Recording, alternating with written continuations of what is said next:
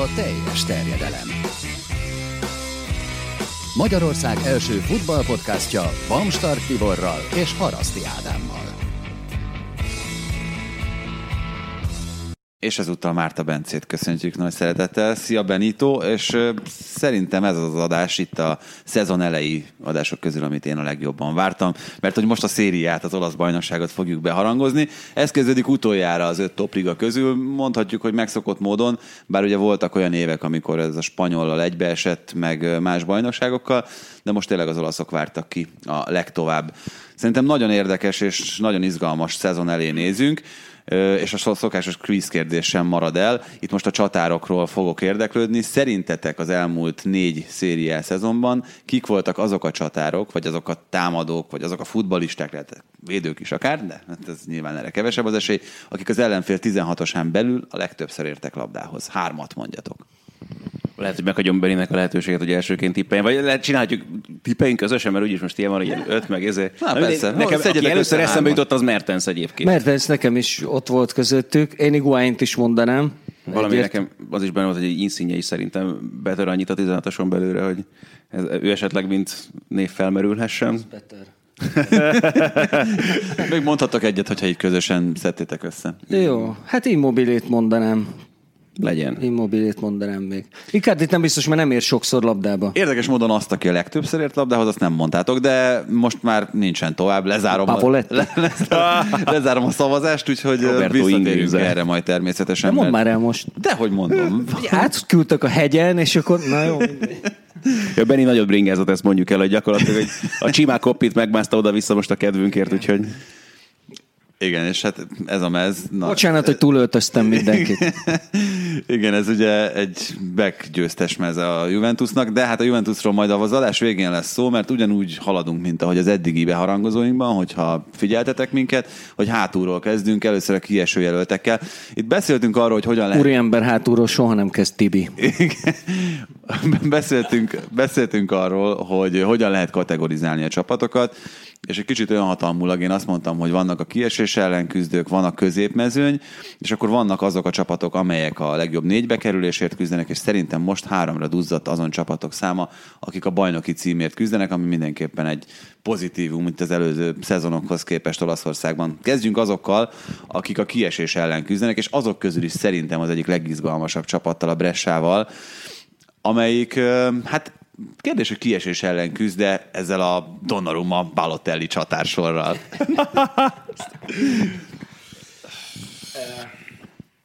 Az, hogy, hogy ők a legizgalmasabb csapat a feljutók közül, az, az majdnem, igen, az teljesen egyértelmű. Valószínűleg nekik is van a legjobb esélyük arra, hogy végül elkerüljék a, a kiesést, de szerintem az idei év az annyiból rendhagyó, hogy itt az utóbbi években mindig azt láttuk, hogy az ilyen utolsó két, három, négy csapat, az mindig ilyen fél szemmel nézegette, hogy kik jutnak föl, és aztán mindig szusszant egy nagyot, hogy hú, jó van, hát ezek, ahogy jönnek, úgy mennek is.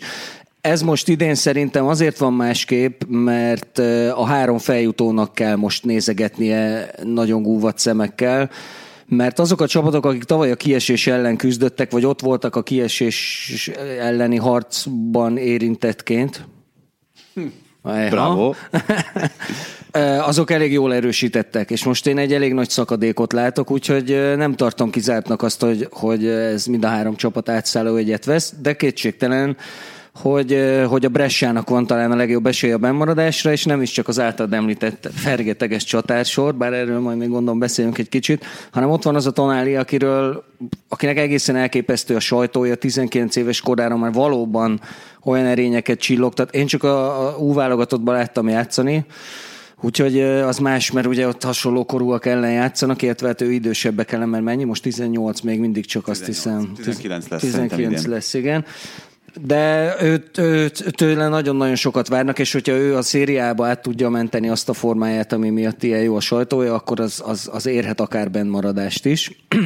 Palotelli meg, hát Balotelli meg Balotelli, ha akarja, bent tartja ezt a bressát. Más kérdés, hogy melyik arcát látjuk, mert van olyan arca, amelyik kiesnek, mint a húzat. Mint az akarás a kérdés tényleg, meg, meg tehát ez a, ez, tényleg, tehát valaki ilyen, tényleg mondanám, hogy Isten áldott a tehetség, de ez inkább nem tudom, hogy ez mennyire áldás az ő esetében, vagy áldás lett volna, vagy a tehetség az nyilvánvalóan az, csak hogy valaki tényleg hogy ennyire ne becsülje meg azt, amit kapott, kapott tényleg a a jó sorstól. Istentől, hogy ezt, ezt nem is tudom tényleg, tehát hogyha az olyan, mint hogyha, nem tudom, adnának neked egy Lamborghini-t és bevonnád terepszínű fóliával. Tehát Ahogyan azt Ez mondtál, gyönyörű, ez gyönyörű. de Balotellinek is volt ilyenje. Volt, de Mustang volt? Nem, valamilyen luxus Lamborghini, autó volt. Nem, nem, nem, nem, hogy Lambo volt, de Nem tudom. Whatever. Na jó, de most se, elkezdenénk a Balotelli sztorikat so, sorolni az ifi játékosok dárcozásától kezdve a melegítőmez felvétel. Ez azért egy érdekes sztori szerintem, mert ugye ezt nagyon sok helyen olvashattuk, megjelent, hogy végül is a szülőváros a csapatához tér vissza. Az édesanyja sírva fogadta a hírt, amikor megtudta, hogy, hogy oda megy, és sok helyen úgy tálalták ezt a, ezt a mozgást, mint Balotelli első olyan, olyan igazolását, amikor nem a pénz számított, hanem az, hogy őt valóban futballozni akar.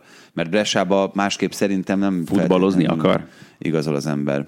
nem tudom elképzelni tényleg. Hát szerintem már Franciaországban is ilyen okokból ment. Azért keres, kereshetett volna ennél annál többet is más csapatoknál. Nem tudom, ti jobban hogy meg tudjátok mondani, a- mert az azért érződik rajta a pályán is, és mondjuk én kevés. Igen, ez a, ez a kérdés, hogy lesz-e mondjuk különbség ahhoz képest viselkedésében, a pályán nyújtott teljesítményében, amit az elmúlt években azért láttunk. Bár ugye Nizzában is arról beszéltünk, hogy hajlandó volt beállni a sorba sokszor. Voltak ilyen pillanatok, aztán az is elfogyott a végre, aztán Márszájban, meg ott is tényleg úgy várták, hogy na majd akkor itt majd ő micsoda megváltó lesz, meg mit tudom én. Aztán ott is tehát ez a, nem tudom, hogy tényleg, hogy a kedv, vagy, vagy, vagy mi kell neki, vagy Nem véletlenül említettem ezt a Donnarummal ö, val közös csatárkettős, nincsen semmi köze egyébként a Milános testvérpárhoz, hanem ő egy internevelés, nem tudom, ezt tudjátok-e. 25 góllal ő lett a gólkirály az előző szezonban, a B-ben, és Hát ugye nem volt nagyon, nem nagyon vetődött föl az, hogy más klubnál esetleg szóba jöhet, tehát őt valószínű volt, hogy megtartja a Bressa, mellé igazolták Balotelli, tehát hogy ez egy akár egy, egy nagyon jó történet lehet. Láttunk szerintem sokféle másodosztályú gólkirályt az első osztályban. Most egy elsőre nyilván mindenkinek Del Piero ugrik be, aki egymás után lett gólkirály itt is, ott is. De mondjuk láttuk Lapadulát, hogy mennyire elképesztően használhatatlan volt az ába. De a tavalyiak közül ugye Caputo azért meglőtte a 16-ot lőtt? Végül 16-tal zárt. Jó, hogy kiestek az Empolival, de az egy nagyon hősies kiesés volt, és Caputónak egészen kiváló szezonja volt, pedig ő már nem is fiatal, tehát nem arról van szó, hogy felgyúrta magát a, a B-re egy kisfiú, és aztán az A-ba beérett, mert hogy 30 fölött van, azt hiszem.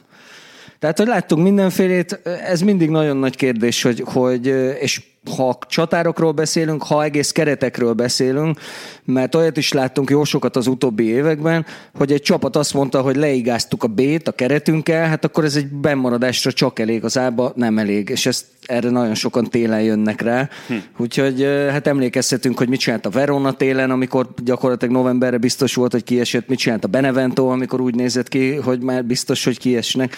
És hát a tavaszra mindegyik felszívja magát, de maga a befutó nagyon sokat számít, és ez a tavalyi ez egy nagyon jó példa volt erre, hogy reng, nagyon torz volt a vége a bajnokságnak, mert nagyon sok olyan csapat volt, akinek már tök mindegy volt.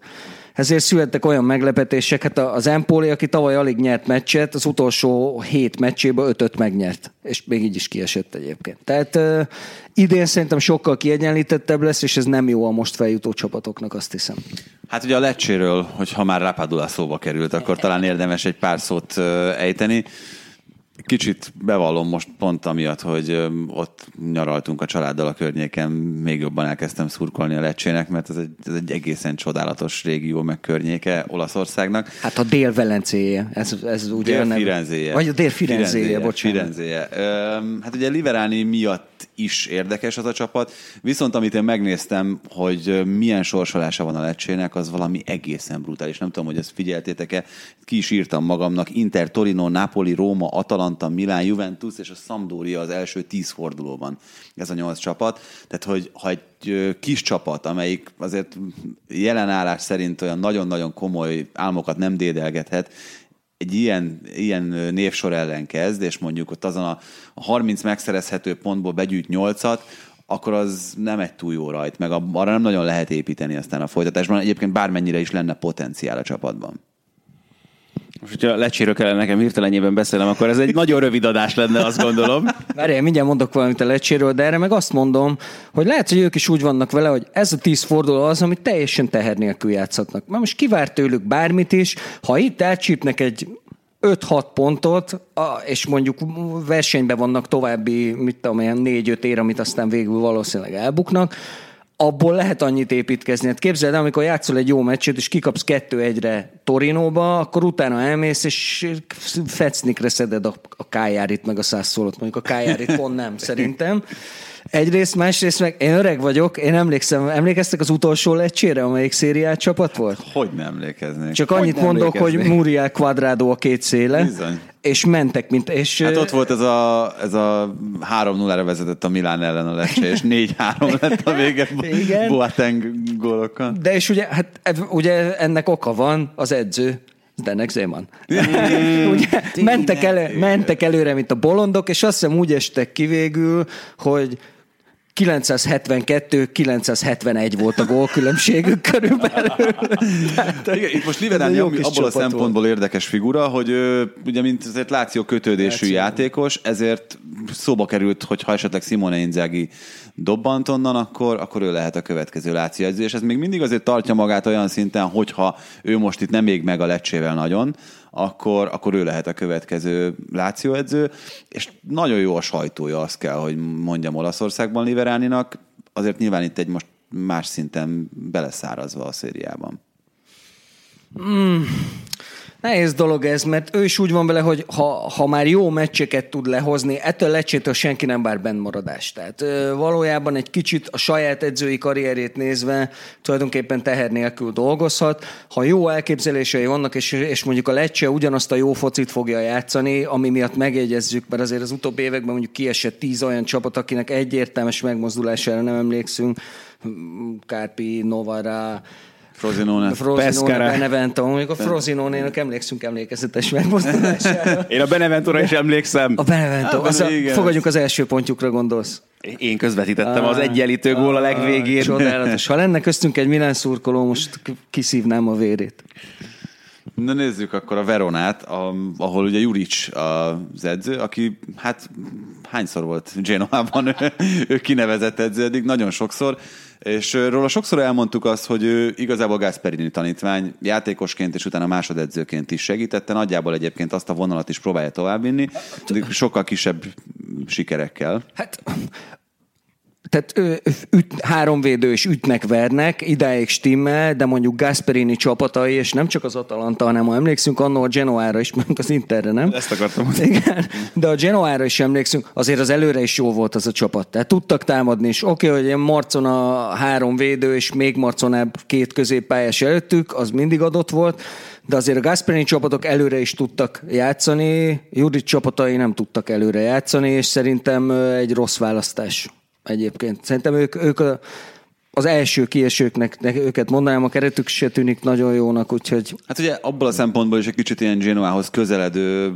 ö, kereteket láthatunk, hogy Lazovicsot odavitte szélsőnek, aki végül is alapköve lehet a játékának, meg azt a velózót, akinek kevés olyan időszaka volt a Genoában, amikor hosszú ideig tudott játszani sérülés nélkül, viszont amikor tudott játszani mondjuk 10-15 meccset egymás után, akkor nagyon jó volt szerintem. Meg egy kerettag volt a válogatottban elég sokáig a portugáloknál. Hát meg. ő, egy, ő egy nagyon jó képességű játékos, szerintem tipikusan olyan, aki tökéletesen tudja diktálni a, a játék iramát, mondjuk viszonylag kevésszer fog a Verona meccset irányítani. Egyrészt, másrészt meg szóval az a meccs, amit Miguel Veloso irányít, az mondjuk nem a gyors tempójáról lesz, mert hogy szerintem a sérülések, én legalábbis azt vettem észre rajta, hogy nem, nem nagyon tud más sprintelni. És emiatt is kap iszonyatos mennyiségű lapot, hogy, hogy ha amikor sprintelni kényszerül, akkor inkább könyököl. Nyilván nem akarok legadni minden csapatnál, itt ez párról szerintem most pont amiatt, hogy Szemplícsi maradt, hogy nagyjából megvan ez a folytonosság, nem feltétlenül érdemes sokat időzni. Szerintem megúszhatják simán idén is a, a kiesést. Egy gondolatot róluk érdemes. Ugye a, a, a bennmaradó csapatoknál, az ilyen kis csapatok közül a bennmaradóknál inkább az a jellemző, hogy lepofozzák a, a körülöttük álló csapatokat. A Spál nem ilyen.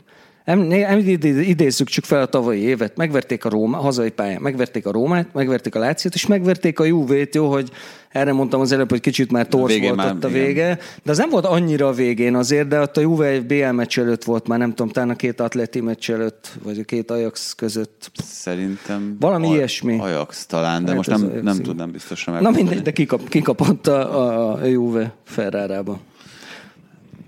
Az Udinézéről ugye annyit, hogy Tudor most mentette meg másodszor, az a 12. hely, ez nagyon bőven felül reprezentált eredmény volt ettől a csapattól, és hát hogy, ha itt már szóba kerültek nevek, milyen csapat az, amelyik Nestorovskitól várja a, a megváltást és az előrelépést, tehát ugye Nestorovski Lazánja csatár kettőssel fog neki indulni ennek a bajnokságnak, hogyha minden igaz. Nestorovskira azért emlékszünk, mert ugye Palermo. Igen, hát ő, ő volt Balog magyar- Norbi és- Így van, vetétársa, és hát nem tudom honnan. Azt meséld el, hogy mit mesélt róla Norbi. Azt akartam mondani, hogy, hogy hát azért ő, ő, ő nem egy ellenbajnok. Annyira szuperül, mert ez, ez a legszebb eufemizmus volt. Tehát, hogy Palermo-ban is kialakult, mint ahol, ahol mondjuk háromnál több délszláv van, akkor ott kialakult egy ilyen Balkán balkán így van, egy ilyen balkán tím, és azok egymást is védik, tehát ez, ez, az szörnyű, ha egy ilyen van a csapatodban. Nem tudom őszintén szólni, mert az Udinéze ez mindig is abból élt, hogy nagyon jó scouting hálózata volt, és nagyon jó kifigyeltek olyan fiatal. Nestorovski jó futbalista, azt Igen, azért ne az nem vegyük el tőle. Nem kérdés. De azt tényleg, tehát amiket meséltek, hogy edzésen hogyan viselkedett, edzésen kívül. fejtsétek ki nyugodtan bővebben, mert Hát nem van, tudom, van hogy benne mennyire- mennyire, tehát, hogy mi az, ami publikus belőle. Nyilván, nyilván az, amit edzésen csinált, tehát az szerintem tökéletesen lejött a pályán is a mérkőzéseken, ahogyan viselkedett a, a játékostársakkal, ö, odaléptek neki, akkor megfenyegette a, itt ugye pont szerintem erre a sztorira gondolt Benny, hogy ezt nem is tudom, hogy a Roli mesélte, vagy Norbi, mindegy, valamelyik magyar játékos oda csúszott neki, és nagyon-nagyon csúnya sértéseket vágott utána a fejéhez, hogy mit képzel magáról. És tehát ugye pont ez volt, hogy ő volt a vezéralakja annak a, annak a balkáni magnak, amelyik ott összegyűlt Palermóban, és hát ez, ez elég komoly megfélemlítésben tartotta a keret többi, főleg fiatal tagjait, ami azért valljuk be nem egy túl szimpatikus vonás. Abszolút nem. Hát és mondjuk tehát az Udinézét is értsük meg, mert Nestorovski, tehát nem véletlenül nem ajánlót ö, szippantották át ma- magukhoz. És ugye az is ilyen, tehát hogy e, oké, nem ment le a negyedbe, ment a Palermo? Negyed? Ötöd? Hát, Valahova messzire. A, igen, az ötöd Kicsit elvileg, mert közül. ugye az már, ami nem profi. Igen. De azt néztem, hogy 7000 szurkoló volt az első meccsükön, idegenbe. Tett oda a pályamentén a korlát. Gianluigi bácsi kiabált befelé, és 7000 Palermo szurkoló. Ugyanez volt egyébként, amikor a Fiorentinát lezúzták velük, ilyen tizenezrek utaztak el. De És kicsit mi- gyorsabban ugráltak fölfelé, mint... igen, nem úgy, mint a Párma, aki viszont végigjárta, és ugye nem kellett nevet visszavásárolni, szóval a Fiorentina azért, na, ott volt ügyeskedés rendesen, majd gondolom beszélünk. Ebbe a körbe soroltam a... Bocsánat, csak Ja? az, az jutott erről az egészről eszembe, hogy azt is érdemes lenne egyszer végigvenni, hogy hány olyan csapat van, amelynek az elmúlt 20 évben megváltozott a neve ilyen-olyan okok miatt a szériában. Ja, hát, igen. Piemonte Calcio-ra gondolsz többek között? Né- néhány, néhány csődbe menetelről azért beszéltünk. Ebbe a csoportba soroltam a Kájárit, de nagyon gondolkoztam, hogy a középmezőnyhöz írjam őket, vagy a, vagy a kieső jelöltekhez. Nyilván nagyon érdekes sztori ez a Nainggolan visszatérés, mint közönség kedvenc, mint egy olyan futbalista, aki... Tényleg fejtsétek ki nekem viszont bővebben, mert Nem érted? Hát szerintem ez pedig egy Jó, tök, hát tök világos sztori.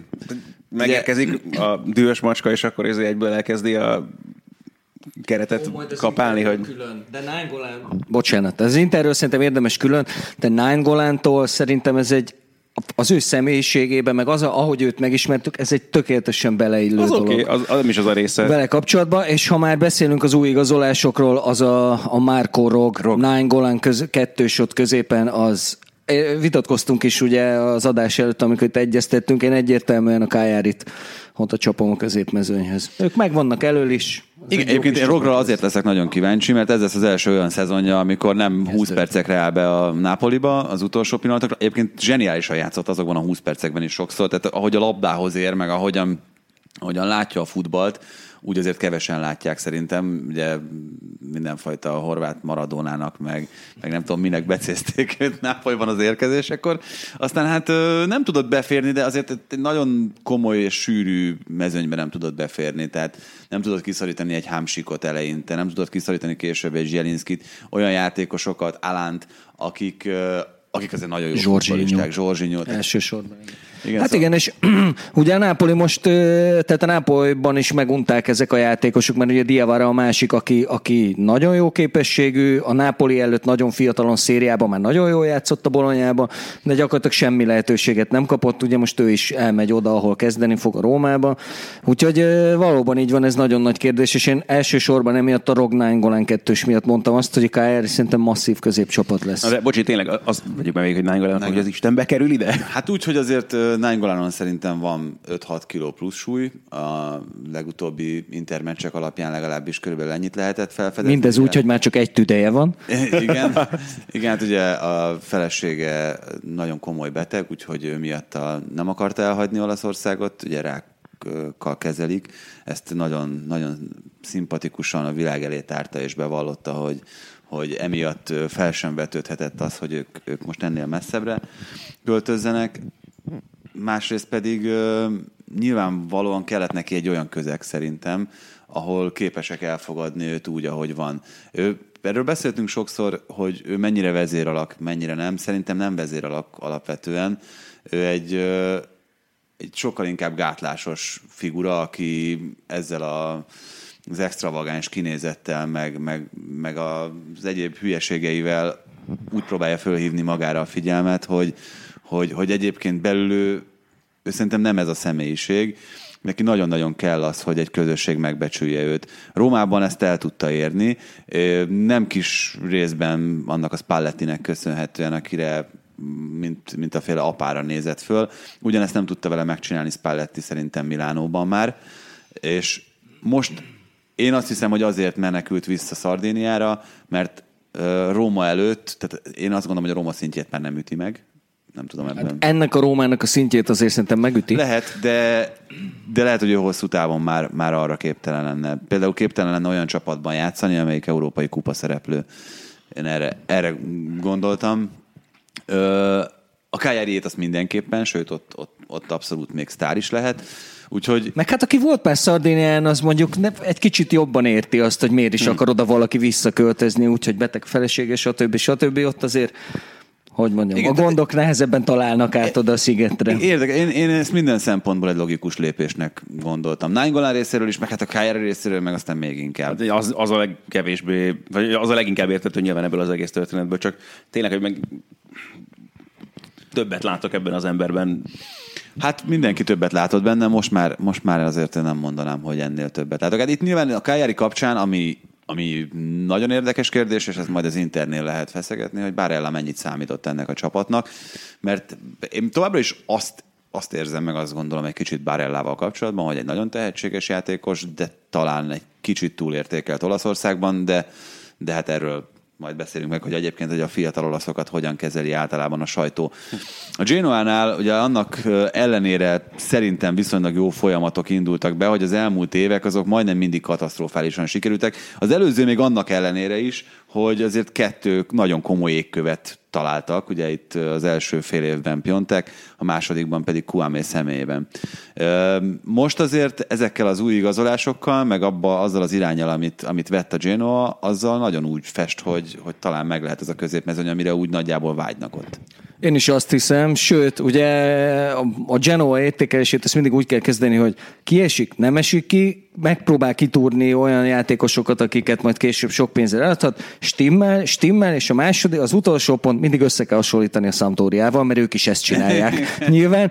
És azt mondom... Ők nem vettek Lasse Jó, de most de mekkora igazolás lesz esőne Gutentag? Nagyon, hát, nagyon, én nagyon bírom őt. Hogy igen. Az Ajaxban is uh, borzasztóan kedveltem, már csak azért, hogy volt egy olyan év, az, az egyel ezelőtti szezon, tehát nem a most a bajnokok ligája elődöntős, hanem az egyel korábbi, amikor már lesz esőne, ott a fiatalok között kiszorulni látszott és visszaküzdötte magát, és abszolút alapembere lett annak a csapatnak, ami végül a négy közé ment a, a BL-ben. Igen. Úgyhogy ö, szerintem, szerintem jobbak most, mint a Sampdoria. Ugye elnézve, merész. hát elnézve, hogy mik történtek a, a Sampdoriánál, én azt gondolom, hogy azért a, a Sampdoria relatív jó szereplése, mert a végében már azért ők is csúnyán belealudtak onnantól kezdve, hogy, hogy látszott, hogy nincs se kupa döntő, és nem lesz Európa Liga sem a szezon végén. Azért ebbe óriási szerepe volt annak, hogy ott volt egy Fábio Quagliarelájuk, aki 37 évesen lehozta a pályafutása legjobb is. szezonját. Jó, csak, Csak most már már 38. 38, igen. Egyrészt, másrészt azért egy kicsit kevesebb támogatásra számíthat. Nem tudom, hogy mi lesz ezzel a csapattal, meglátjuk majd, ugye eladtak egy középhátvédet, ugye még, még, ott lóg, még ott lóg a levegőbe, hogy mi lesz Egdállal, akinek szintén azért vannak kérői. Elment Pratt. Elment Prát, aki nem csak mondjuk tavaly már kevésbé volt jó, még egy évvel korábban Torreira mellett, az, az akkor nagyon jól nézett akkor ki. Hát meg ugye nem, elment Gianpaolo, ezt azért most nem tudom, egyébként kíváncsi leszek egyrészt, hogy a Milánnál mire lesz képes, másrészt arra, hogy a, a Sampdoriánál ez milyen változásokat idéz elő. Szerintem a Sampdoriával kapcsolatban a legérdekesebb kérdés az az, hogy fölröppent a hír az olasz sajtóban, hogy Ferrero esetleg megválna a Sampdoriától. Ferrerónak a az irányításában pontosan benne van a személyisége, hogy ő egy, egy mekkora bohóc, meg hogy, meg hogy mennyire nem vehető komolyan szinte semmilyen szempontból. Ö, nem tudom, tehát le- lehet, hogyha, hogyha egy komolyabb befektető érkezne, az, az nem tenne feltétlenül rosszat annak a Sampdoriának, ami egyébként egy, egy, egy nagyon szerethető klub alapvetően, meg számomra nagyon szerethető Eusebio Di Francesco, úgyhogy én egy kicsit amiatt szurkolok a Sampdoriának, hogy ő bebizonyítsa, hogy azért Romában óriási marhaság volt róla ilyen korán lemondani. Én Gianpaolo-t azért nem említettem, mert Di Francesco-t a, a, a közvetlen második vonal leges legjobb edzőjének tartom.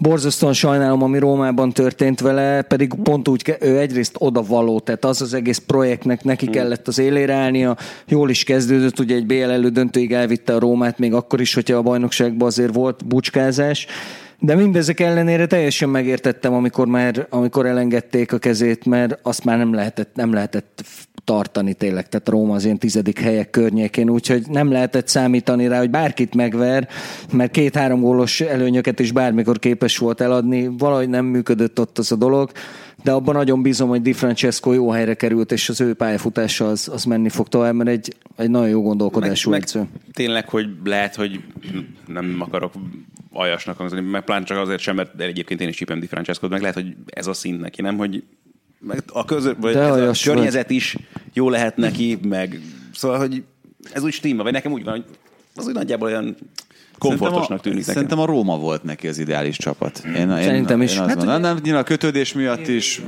meg, meg, meg az amiatt is, hogy én szerintem ő arra készen állt arra a feladatra. Hát egyrészt, hát, másrészt meg melyik Róma? Mert mondjuk a négy-öt évvel ezelőtti Rómához én is azt mondtam volna, de mondjuk a tavalyi Rómához az abszolút az őszintje volt. Tehát lehet, hogy egy sztárcsapat irányítására még nem feltétlenül alkalmas, de mikor volt utoljára sztárcsapat a Róma?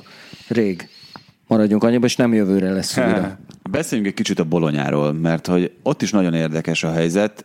Én ahogy végignéztem a, azon, hogy hogyan fog kinézni ez a kezdőcsapat, akkor, akkor egy kicsit szörnyűködtem, hogy ú, azért ez, ez nem, nem mutat annyira jól. Hiányzik Pulgár, mi? Hát hiányzik Pul, de, de egyébként viccen kívül, tehát hogy ahhoz a játékhoz, amit Mihajlovics játszatni akar, ahhoz szerintem hiányozni fog Pulgár viccen kívül, meg Nagy Ádám, jó, a Mihajlovics féle focihoz, nem? Jó, de tehát ez a most nem, Én Orzolini- abba is- Orzolini Santander Palacio csatásra kikérem magamnak, tehát hogy Nagyon gonosz vagy. Én nekem Palacio hatalmas emberem. Hát hatalmas. nekem is, de egyszer, hát azért- egyszer azt álmodtam, hogy levágom a patkányfarkát. Komolyan. Esküszöm. De amúgy itt a, a felkészülés során megint lőtt egy olyan gólt, hogy megint csak kamilláztam. Én amúgy nagyon csípem. És én is, nem erről van szó. Santandert is bírom. Szán- Én Santandert utálom. Most annyit meg még nem helyeztem el magamba, ugye nyilván Juve játékos volt, tehát Juve nagyon sokat fizette, valami 6-7 milliót fizetett érte még talán az Atalantának. Aztán utána Már nem is vissza a tudom. postafordulót. Így van, tehát hogy kiderült, hogy mert hogy bejárta, ugye ez az ilyen YouTube sztár, tehát megcsinálta azt a chat, biztos szembe jött veletek is, amikor hogy oda-vissza bőrbe húzta a védőjét, és beadta, és gól, és halleluja. de aztán azon kívül olyan marha sok mindent nem láttunk, bár a Bologna elég szépen építgeti föl, tehát most már azért most stabil kezdő lesz. Például. Na, és ezt akartam mondani, hogy a Bologna nem csak a játékosokat építgeti nagyon szépen föl, hanem azért önmagát is. Tehát, hogy az, ami másik oldalról meglátszik, hogy elég sok a hulladék itt ebben a, ebben a keretben. Pólira gondolsz, ugye? Te is, te is Pólira, mondd meg! Eszembe jutott ő is többek között. De, de a Bolonyánál egy nagyon, nagyon tudatos építkezés figyelhető meg abból a szempontból, hogy megépült ugye tavaly a klubnak az edzőközpontja. Látszik az, hogy hogy, hogy gazdaságilag milyen irányba halad ez a klub, és azt mondják, aztán majd kiderül, hogy ez valóban így van, hogy a középcsapatok közül az egyik legstabilabb ö, anyagi háttéren nyugvó együttes a Bologna. Hát, hogyha ez valóban így van, akkor ez Olaszországban aranyat ér. Tehát, hogy az, az tényleg azt, azt hozhatja el hosszú távon, hogy egyrészt nyugodtan dolgozhat az edző, nyugodtan dolgozhatnak a játékosok, és ennek azért az eredménye általában megszokott lenni, tehát, hogy olyan csapatok szerintem az elmúlt években gyakran felül teljesítettek Olaszországban, olyan kis csapatok, mondjuk a Bologna alapvetően nem az, tökéletes a példa, akik, akiknél ez megfigyelhető, hogy nincs mi miatt aggódni, meg nincs kapkodás, meg nincsen szemléletváltás minden évben. Úgyhogy emiatt gondolom azt, hogy nem biztos, hogy a bolonyának itt most izgulnia kell a kiesés miatt. Hogyha csak a játékos keretet néznénk, akkor, akkor lenne ok. Furcsa, hogy Mihály Lovicsot nem hoztuk szóba. Mm-hmm. Pedig hát. Hát igen, róla, róla beszéltünk ugye korábban, leukémiával küzd, és állítólag sokszor lesz olyan a szezonban, ezt csak szintén olvastam, hogy, hogy nem tudott lenni majd edzéseken, nem tudott lenni közvetlen meccsfelkészüléseken, és abban az új edzőközpontban, ahol egyébként készül a Bologna, ott lehetőség lesz arra, hogy egy ilyen nagy képernyőn bejelentkezzen, és úgy, úgy beszéljen a játékosokhoz, ami azért nagyon szomorú így belegondolva. Egyrészt nem? szomorú, másrészt Remélem, hogy egyikőtöknek sem volt része még abban, hogy végnézze a kemoterápia hatását egy hozzá közel álló emberre. Nekem sajnos nem olyan régen volt, hát nem hiszem, hogy ö, voltak pillanatok, most ezt nem tudom, nyilván lehet valamennyire irányítani, amikor ö, nem hogy egy csapat irányítását, de mondjuk egy napi létezést sem könnyű levezényelni így. Úgyhogy sok erőt kívánunk neki. Biztos vagyok benne, hogy le fogja győzni a betegségét. Azt nem tudom, hogy, hogy, hogy azt tudja hozni ezzel a bolonyával, amit tavaly hozott.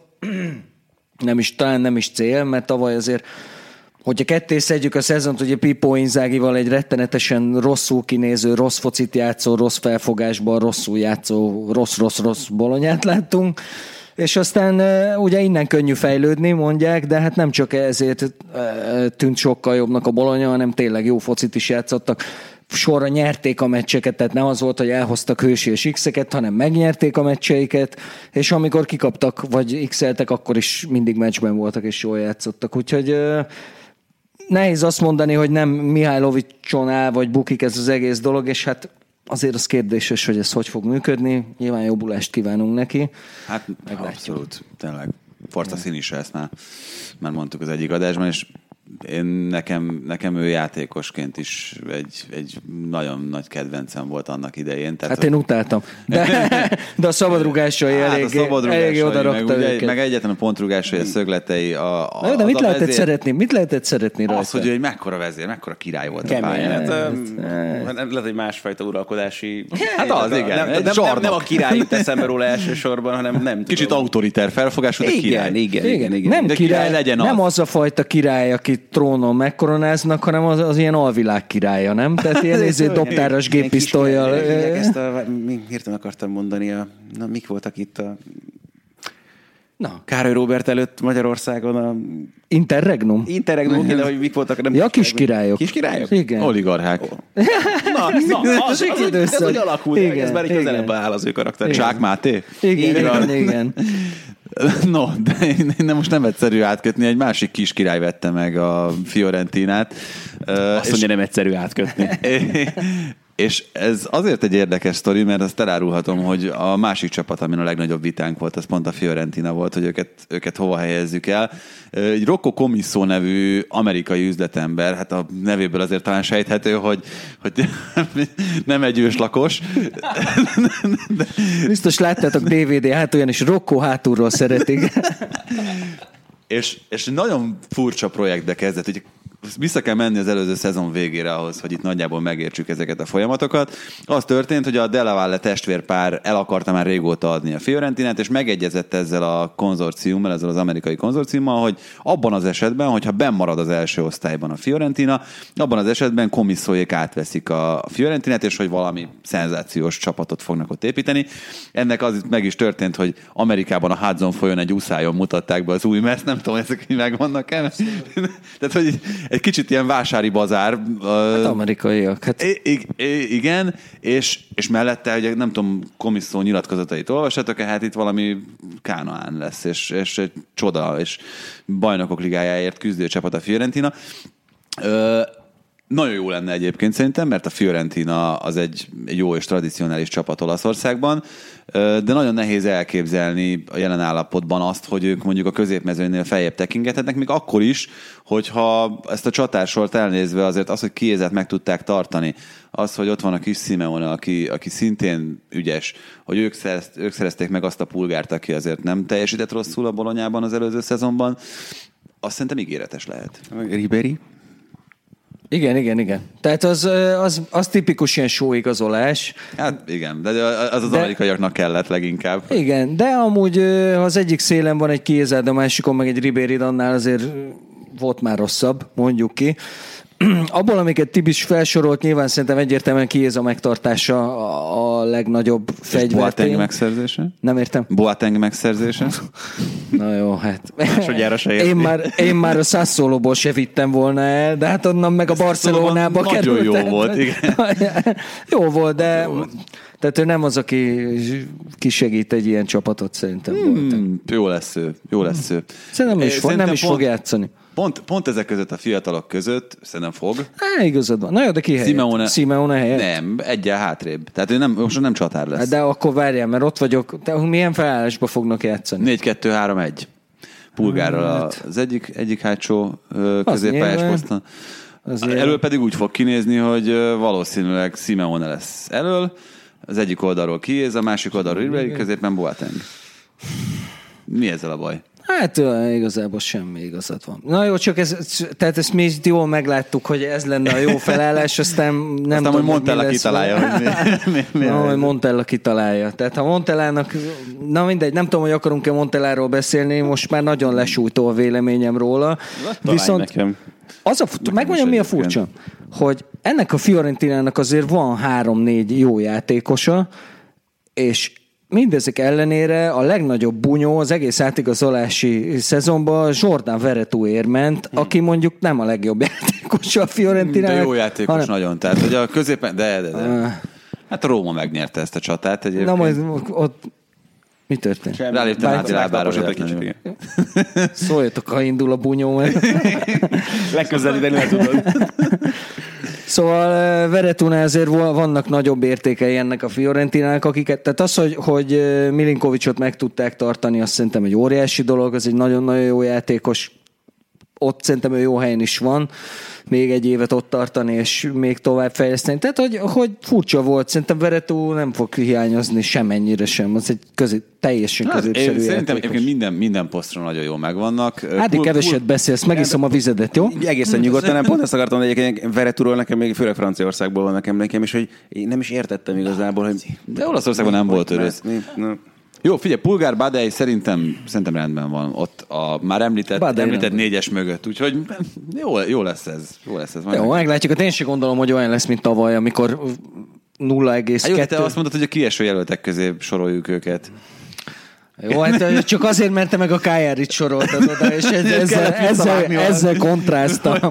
Ez, ez kell egy ilyen feature az idei szezonra, én már érzem, egy ilyen Fiorentina watch. Oh. Kinek van igaza? Ne, a Fiorentina szerintem, szerintem jó lesz, bár nem annyira, mint amennyire gondolják, hogy jó lesz, mint amennyire Rocco Comiso azt gondolja, hogy, hogy jó lesz. Kicsit sok egyébként a marketing, igazolásban is, meg, meg mindenben, tehát szerintem ez a Ribéry Boateng vonal, ez pontosan ez, de, de ettől függetlenül ez nézhet ki jól. Meg egyébként Montelának pont utoljára szerintem a Fiorentinánál volt olyan, olyan csapata, olyan munkája, ami, ami igazán említésre méltó. Azt követően azért kevesebb. Igen, ez így van. Mondjuk a Sevillával azért csak kicsippantotta a Manchester United-et a BL-ből. Elmondottam, hogy a bajnokságban- Nagyon nagy fele. Igen, Meg a bajnokságban igen. azért nem, nem ment különösebben. igen. Hát emlékszem, úgy kezdődött, hogy megérkezett derbi 2-5, vagy valami ilyesmi a Betis ellen. Tehát, hogy igen, és abszolút, hogy a Fiorentina volt az utolsó, meg előtte ugye a Katániánál egy, egy nagyon jó kis argentin ütő egyletet rakott össze. Az se volt rossz, de hát azóta azért több, több a bukás, és én se gondolnám. Tehát ahogy a Milánnál se gondoltam, hogy, hogy amikor a nagy 200 millió eurós beruházás volt, hogy, hogy Montellára kéne bízni ezt a feladatot, hát kiderült, hogy, hogy nem is. Most, hogy ez a feladat, ez mennyire fog neki jól állni, nyilván a nyomás kisebb, a, nem rossz, tehát tényleg valóban első tízbe való ez a Fiorentina, hogy azon belül hova, az, abban már azért vannak viták, szerintem inkább az alja felé. Van kettő csapat, amelyikről nem beszéltünk, és nem is feltétlenül gondolom, hogy mindenképpen kellene. Ez a Párma és a Sassuolo. Annak ellenére, hogy a Párma az egyik legkellemesebb meglepetés volt tavaly feljutóként. Ö, Annak ellenére Egy én- darabig. Egy darabig, annak ellenére azt gondolom mind a kettőről, hogy ilyen kicsit se íze, se bűze csapat. Ugye a Pármánál túl sok változás nem volt, az előző szezonhoz képest sem a keretben, Daversa is maradt, és nagyjából szerintem ezt a biztos bennmaradó pozíciót ugyanúgy, mint a Sassuolo tudják hozni. Hát azért én annyira nem lepődnék meg, hogyha ha valamelyikük érintett lenne itt az alsó. Különösen azért, mert nagyon kiegyenlítettnek tűnik a mezőny. Tehát ott mondjuk van egy Igen, egy rosszabb három-négy rajt, meccses igen, rossz sorozatod, igen, akkor ott hirtelen oda keveredsz a korpa közé, és az, az már egy más lelki állapot. Ezt Juár Tomi szokta mesélni. Hogy... Beránt az örvény. Így van, és akkor ott te is egy idő után elhiszed, igen, hogy ott van a helyed, és ahelyett, hogy a nagyobb dolgokra figyelnél, ott tusakodsz a zavarosban. Ez rossz. Viszont rossz. Itt a középmezőny csapatai közül mindenképpen érdemes beszélni néhány szót a Torinóról, amelyiknek szerintem itt csütörtök este azért nagyon sok minden eldől, vagy meg, most csütörtök, meg jövő csütörtök este, azzal, hogy az angol Wolverhamptonnal játszik majd az Európa Liga playoffjában.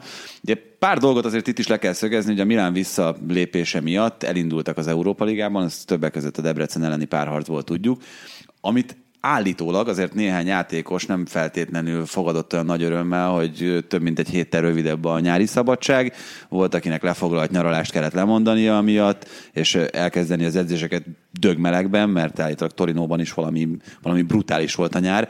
Annak ellenére, hogy nem Olaszország legmelegebb városai közé tartozik. Viszont az egyik legszebb. És, és hát ez egy nagyon érdekes alapot meg, meg, meg szájíztathat a, az egész szezonnak talán innentől kezdve. Azzal együtt, hogy egyébként a Torino, hogyha csak ránézel erre a csapatra, meg erre a keretre, meg hogyha tényleg uh, Zádza, ahogyan Debrecenben mutatta ennek elejét, újraéled. Itt uh, 2010 6 vagy 17 után, mert körülbelül azóta halott, vagy, vagy tetsz halotti halott. állapotban most, van. Tehát, a, tehát az se volt azért az, amire azt mondtad, hogy ah, azért, mert rugott, mindenki emlékszik rá, hogy rugott egy gólt, amivel eldöntötte a, a bajnokságot. De jó, de, de Torino, Torino szinten ő azért egy nagyon Ó, abszolút, jó spiller lehet. Abszolút. Tehát, hogy az, az, az abszolút. Azt, és Belottival, hogyha ő is egyébként visszatér a mondjuk... De egy- az, ezt na- akartam kérdezni, hogy- tehát hogy vele most akkor mi van? Mert hogy két éve még úgy beszéltünk róla, hogy az, az, az óriás Olyan is volt olasz akkor csatár, és mi lesz belőle, és aztán tavaly meg ilyen. Hát most, figyelj, most szerintem ők Zádzával nagyon jó. Na ez a kérdés nekem.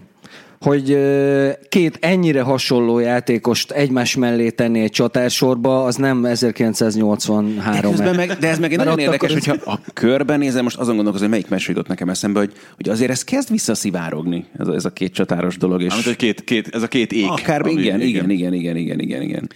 Hát ö, Ha nem is feltétlenül mondjuk egymás mellett, de, de, de egyre több ilyet is látunk most már. Walter Mazzarit nem arról ismerjük, mint aki ilyen húzásokat szeretne, de próbálkozott ezzel már, már most itt az előszezonban, vagy itt az Európa Liga selejtezőkön, hogy, hogy őket együtt játszatja, és nem néztek ki rosszul.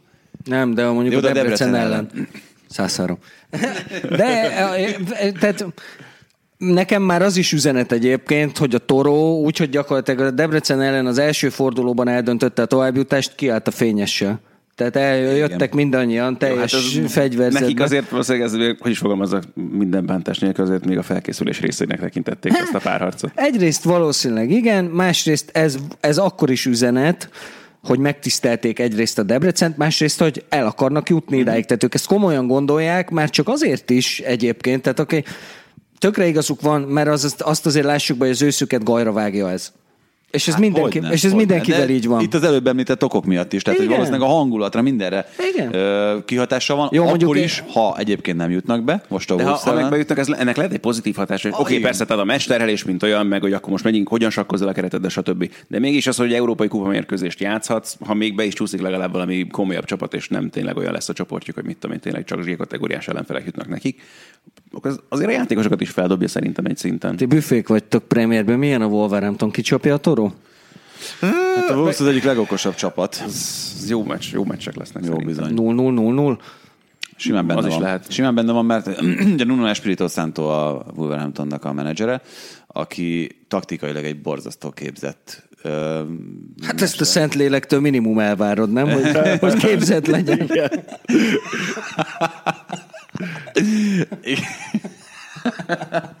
Elnézést. Szóval szerintem az biztos, hogy a torónak Már este Ez egy- Lélektéren keresztül jöttél most? ez egy, ha- ne, átzavartatok a hegyen a rohadt életbe. Úgyhogy nem vagyok annyira büfé. Szóval a, a torónak muszáj mindent föltenni arra a playoff párharcra, mert, a, mert az őszükön már biztosan látszani fog az, hogy július elején elkezdtek felkészülni, és július közepén elkezdtek focizni. Ez visszaüt valamikor november tájékán, a toró elkezd Vagy hamarabb, vagy hamarabb még. vagy még hamarabb, hát hogy ezek a mikro-makrociklusok hogy mennek, de ez biztos, hogy ez látszani fog rajtuk. Úgyhogy, úgyhogy nagyon, és egy kicsit el tudom képzelni, hogy, hogyha esetleg nem sikerül kiejteni a Szentlélek csapatát, akkor, akkor az, az ugyanúgy megfogja majd őket a bajnokság elejére, mint ahogy az Atalantát megfogta tavaly. Az, azon gondolkoztam, hogy motivációs videónak betehetik a Watfordi bemutatkozását Mádzárinak. Úristen, hogy ez micsoda csodálatos volt. Be tudjuk vágni majd? Csak két, öt másodpercet vágjunk már bele.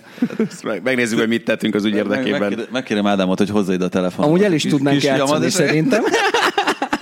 És akkor addig, addig megkeresem. Bonifáci, addig mondjál róla valamit.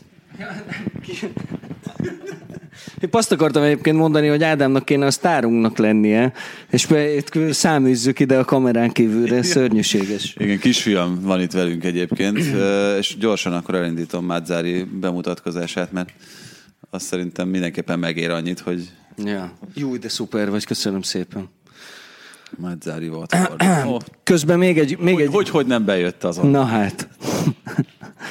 Ide teszem, hogy hallatszon, de először nem egy reklám. itt van. as Islam and is close to my football idea. I don't like talking too much about what we will do. Actions speak louder than words.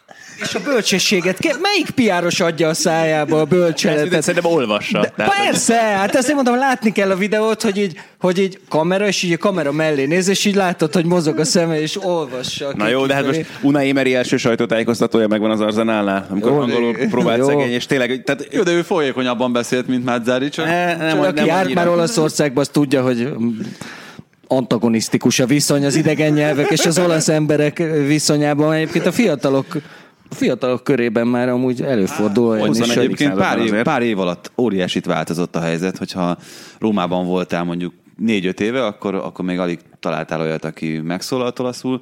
Most már szerintem alig tudsz olyan helyre menni, ahol nem tudsz angolul kérni bármit. Úgyhogy szerintem ebben sokat változott. Na, térjünk át azokra a csapatokra, amelyek majd itt a top négyért fognak küzdeni.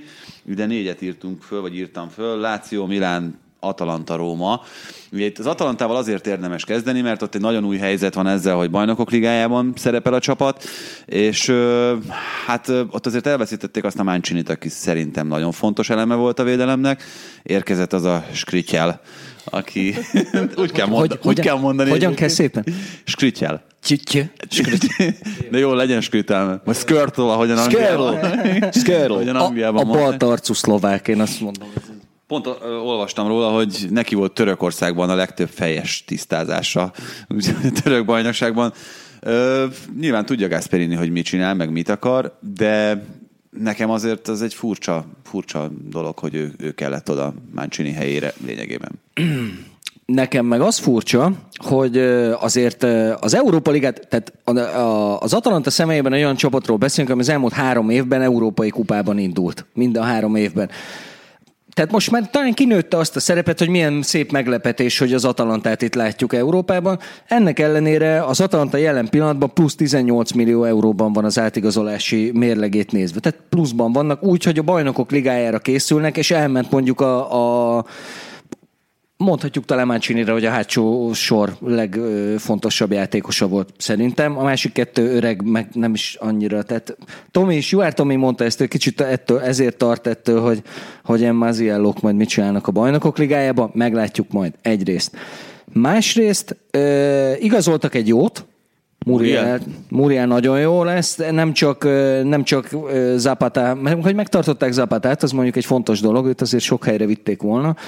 Tehát nem csak Zapata cseréjeként, hanem akár a két kreatív csatársort, csatársort, tehát a csatárt a, a támadó középpályával összekötő játékos Papu Gomez vagy Ilicic kiváltására is abszolút alkalmas. Tehát ő azért nagyon sok poszton bevethető, tehát sokoldalú, és ha csatárt játszatsz vele, akkor szerintem egy 15-20 gólt simán hoz neked egy évben. Tehát mondjuk ez egy jó igazolás volt. Ennek ellenére még azért azt nem látod, hogy ez a csapat annyit bővült, annyit mélyült volna a keretét tekintve, hogy egyrészt a kétfrontos harcot bírja, másrészt ne égjen rommá a bajnokok ligájába, ahol ugye a negyedik kalapból És húzzák majd ez ki. a, az megint, amit elmondunk minden ilyen csapatnál, amikor... Tehát egy dolog, hogy először jut valaki nemzetközi kupába, az is már önmagában egy nagy megterhelés, ilyen szempontból volt érdekes, amit ugye a Torinónál pedzegettünk, de az még egy szint, amikor először a bajnokok ligájában játszol, és tényleg az, hogy oda kell minőségre és mennyiségre is egyszerűen több játékos, mert nem lehet másként túlélni, és ez ilyen szempontból nagyon kíváncsi vagyok, hogy az Atalanta mire, nem is az, hogy mire fog menni a bajnokok ligájában, hanem hogy ez milyen hatással lesz nekik az egész szezonjukra, mert itt szerintem ez a legnagyobb kérdés. Érdekes dolog ez, ugye előbb említetted Mázielót, de azért lehetne minden csapatrész felé menni.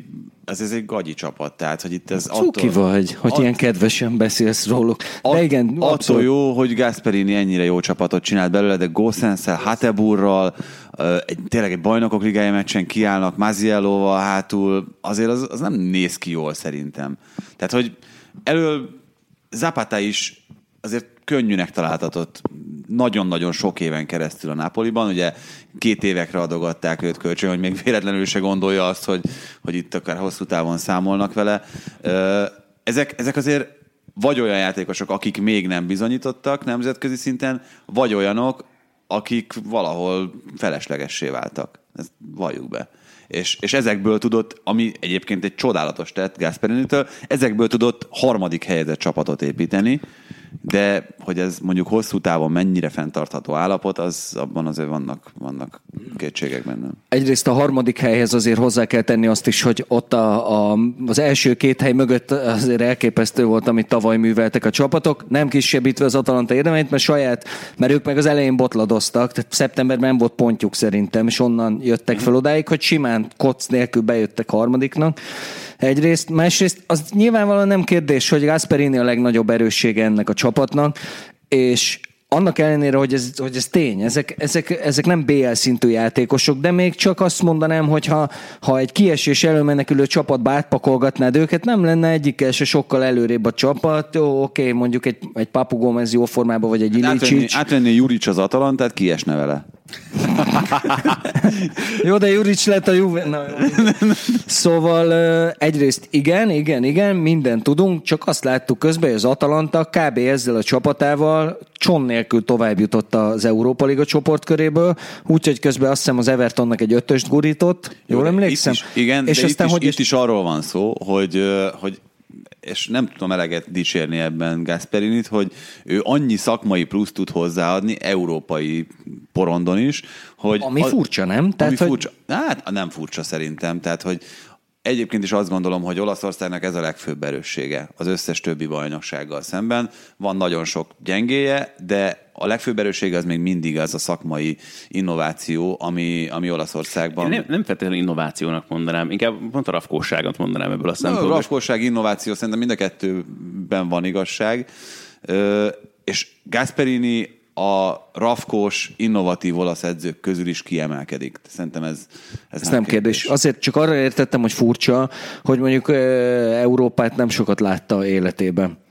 Tehát, hogy ugye emlékezzünk, hogy a Genoával se hiába csinált egy nagyon jó Genovát, ugye az az az év volt, amikor az év végén fogták és kipattintották a középpályáról Tiago Mottet, a csatár sorából pedig Militot. Militót, köszönöm szépen, hogy, és ott is azt hiszem, hogy a csoportkörig sem mentek el. Tehát azt hiszem, a, valami, valaki lepofozta őket még a selejtezőkben. Talán még akkor, ö, akkor ment el Borriello is, nem? Nem, nem tudom. Jó, mondjuk... 2009-10. Hát, vagy, vagy 8 Hát ugye Motta Milito, akkor mentek át az Interhez. Igen, hát tízben már biztos ott voltak, mert BL 8, győztesek 9 lettek. az, Én amiről, is azt amiről hiszem. igen, szerintem. Igen. És Na aztán utána...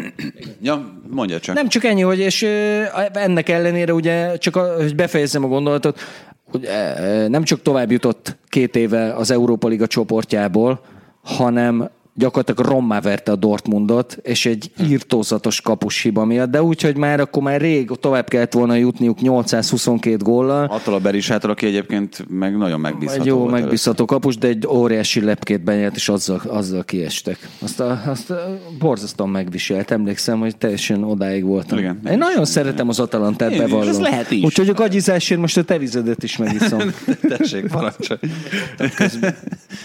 No, de beszéljünk a Lációról, ami számomra szintén egy nagyon nehezen elhelyezhető csapat. Megint én úgy gondolom, hogy úgy telt el ez a nyár, hogy nem vett a kezdőcsapatba játékos a Láció, Lázári talán, de mondjuk ő is. Megsérült. Hát akkor meg aztán végképp nem. 5 hét. Na, akkor tényleg nem vett a kezdőcsapatba játékos a Láció. Mert Nem egyébként- mondjuk Lázári királycsávó. Azt ő királycsávó, de, de azért pároló 34, ö, most már Azt téged nem lepett meg?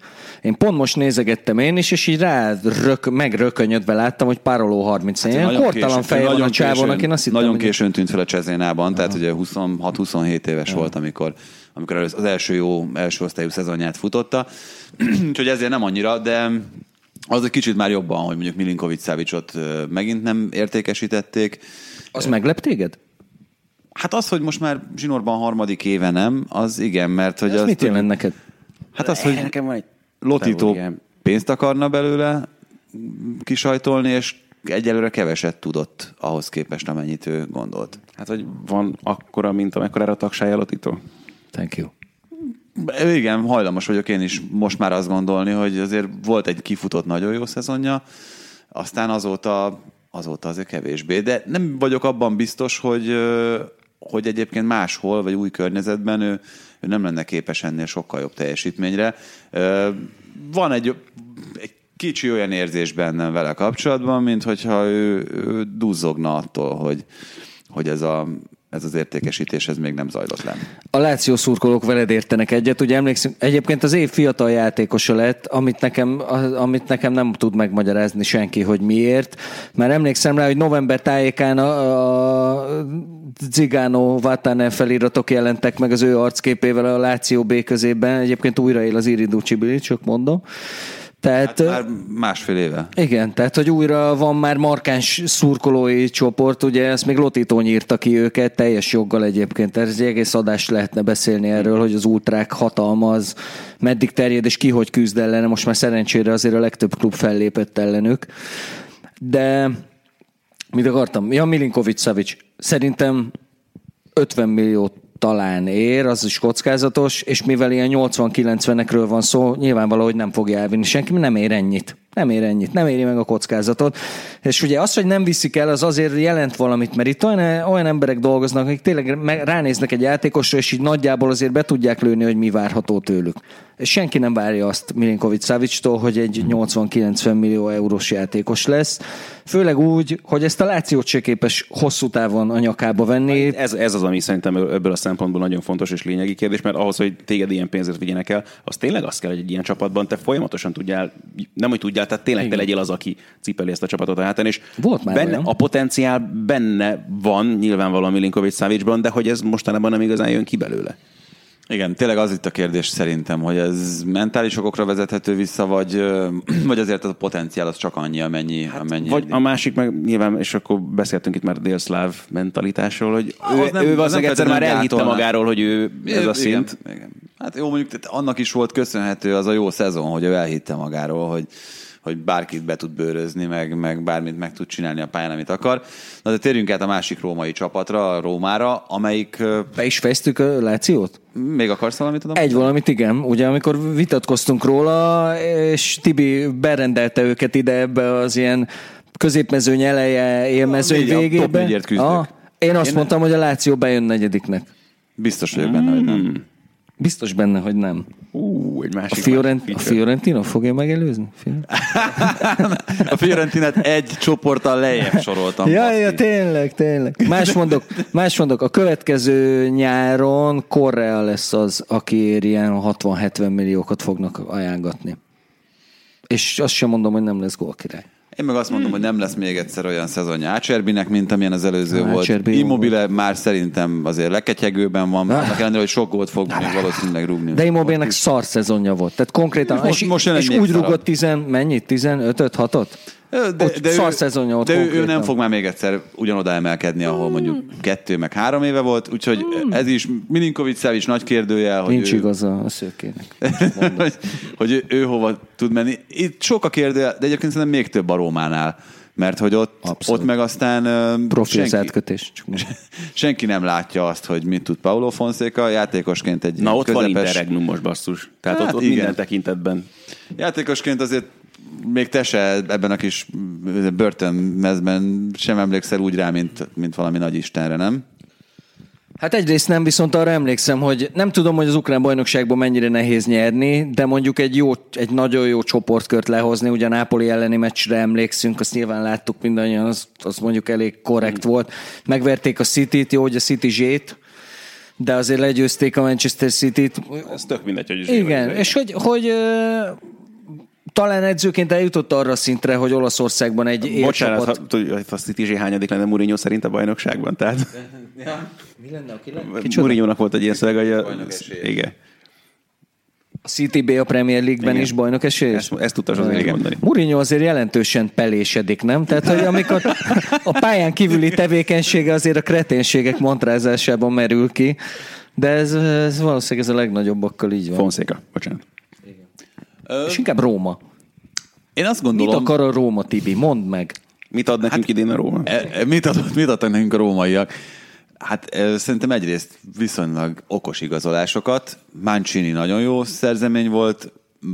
Manolász eladása nyilván az egy, ö, az egy fájó pont lehet akár a Róma számára, de Biztos, én, hogy az. Én, én azt gondolom, hogy kicsit elfáradt ez a kapcsolat, bármennyire is jó játékosnak tartom Manolászt, és ő, ő nagyon jó lesz a Nápoliban. Azt, igen, de majd ezt a Nápolinál... De nem biztos, hogy a Rómában is jó lett volna. Nem is volt egyébként szerintem olyan jó Szerintem az elmúlt sem. két szezonban már, mint, Igen. a, mint az azt megelőző Mondjuk a, a Barszának fejed gólya, olyan ez, mint a Lu- Lulicsnak a Róma elleni kupa Igen. döntőbe jött gólya, bármit csinál, érte végig istenség Jó, Jó, tehát, a Láció Mano- felében. Manolász szerintem egy nagyon jó védő, és ő, hozott, hozott 8-as, 9-es meccseket osztályzatban a, az elmúlt szezonokban, és csak nagyon sok volt az ötös nála. Tehát, hogy mondjuk az ő, ő tudásához viszonyítva mondjuk egy szezonban nem fér bele az, hogy 5-6 meccsen alul teljesítsen. A, jó, akkor egy kicsit most belekapva a, a Nápoliba is. Manolásznak az volt a baja, hogy Fáció játszott mellette aki szerintem egy kimondottan hulladékvédő, és nagyon furcsa, nagyon furcsa hogy, egy, hogy egy Róma erősségű csapatban Manolászt engedik el, ahelyett, hogy Fációt küldenék vissza a Primavérába. Szerintem az, az, az egy óriási tévedés, és, és Manolász teljesítményére is hatással van nyilván, hogy mindig figyelnie kell, hogy mit csinálsz az állat már megint, és nekem kell futnom, hogy kihúzzam a csávából. Úgyhogy, és ezért mondom azt, hogy, hogy Manolász sokkal jobb védőnek fog tűnni a Nápoliban, Kulibáli mellett, mint ami ennek. Hát a Kulibeli mellett még Raúl Albiol is jó védőnek tűnt. Inkább nem rossznak. De egyébként De, de szerintem nekem Diawara az már a Bologna Abszolút. óta egyik nagy kedvencem. Én azt gondolom, hogy amikor Szári néha játszatta őt, ugye Zsorzsinyónak a helyettese volt, és ez viszonylag ritkán fordult elő, hogy Zsorzsinyót kihagyta Szári, de amikor játszott, akkor szerintem nagyon jól játszott, a fiatalkora ellenére borzasztó éretten tudott focizni. Azon a poszton ő is jó szerzemény, és a Rómába Spinazzola is jó szerzemény. Kolárov mögé mellé mindenképpen kellett már olyan játékos, aki, aki akár, hogyha kell, akkor több meccsen is játszik, mint ő. Szóval nem néz ki rosszul ez a Róma. Itt ugye Florenzi helyzete azért érdekes, mert én továbbra is azt gondolom, hogy ő azért igazán középpályásként lenne jó. Mint ahogy Spinazzola is. Igen, Ez, van, ez jobb. egy kicsit így háromvédős rendszerek felé mutat, hogy két a szélsővédő, és Kolárov is amúgy. Tehát ő is a Lációba is ö, háromvédősbe játszott. Jó, de akkor ki a három wingback. Hát most Juan Jesus-szal? Úristen. Juan Jesus jó egyébként erre, ő az Interbe is. Három, három védős rendszerben egyébként nem volt rossz baloldali embernek. Nem rossz. Fáció középen és Mancini.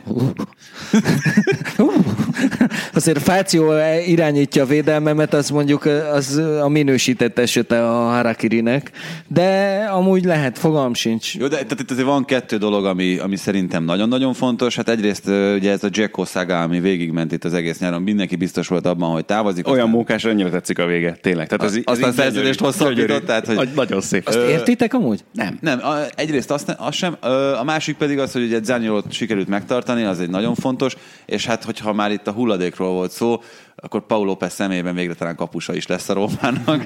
Itt most mindenki Már dicsérte. nem Paul López a hulladék, hanem... Ne, ne, ne, ne, nem, hát az elődje, vagy én, én rágondoltam, mindenki Alissonra? dicsérte. Szóval mindenki dicsérte a római, interregnum a római kapus, kapusposzton is. kapusedzést, kapusképzést, ami ugye állítólag ugye Alissonnak is nagyon sokat számított a pályafutásában, ezt többször elmondja a Liverpoolnál is, hogy ott mennyire jó alapokat kapott az ottani kapusképzéseken, és Olszent is szerintem egy egészen hulladékból egy közepes kapussá sikerült fejleszteni.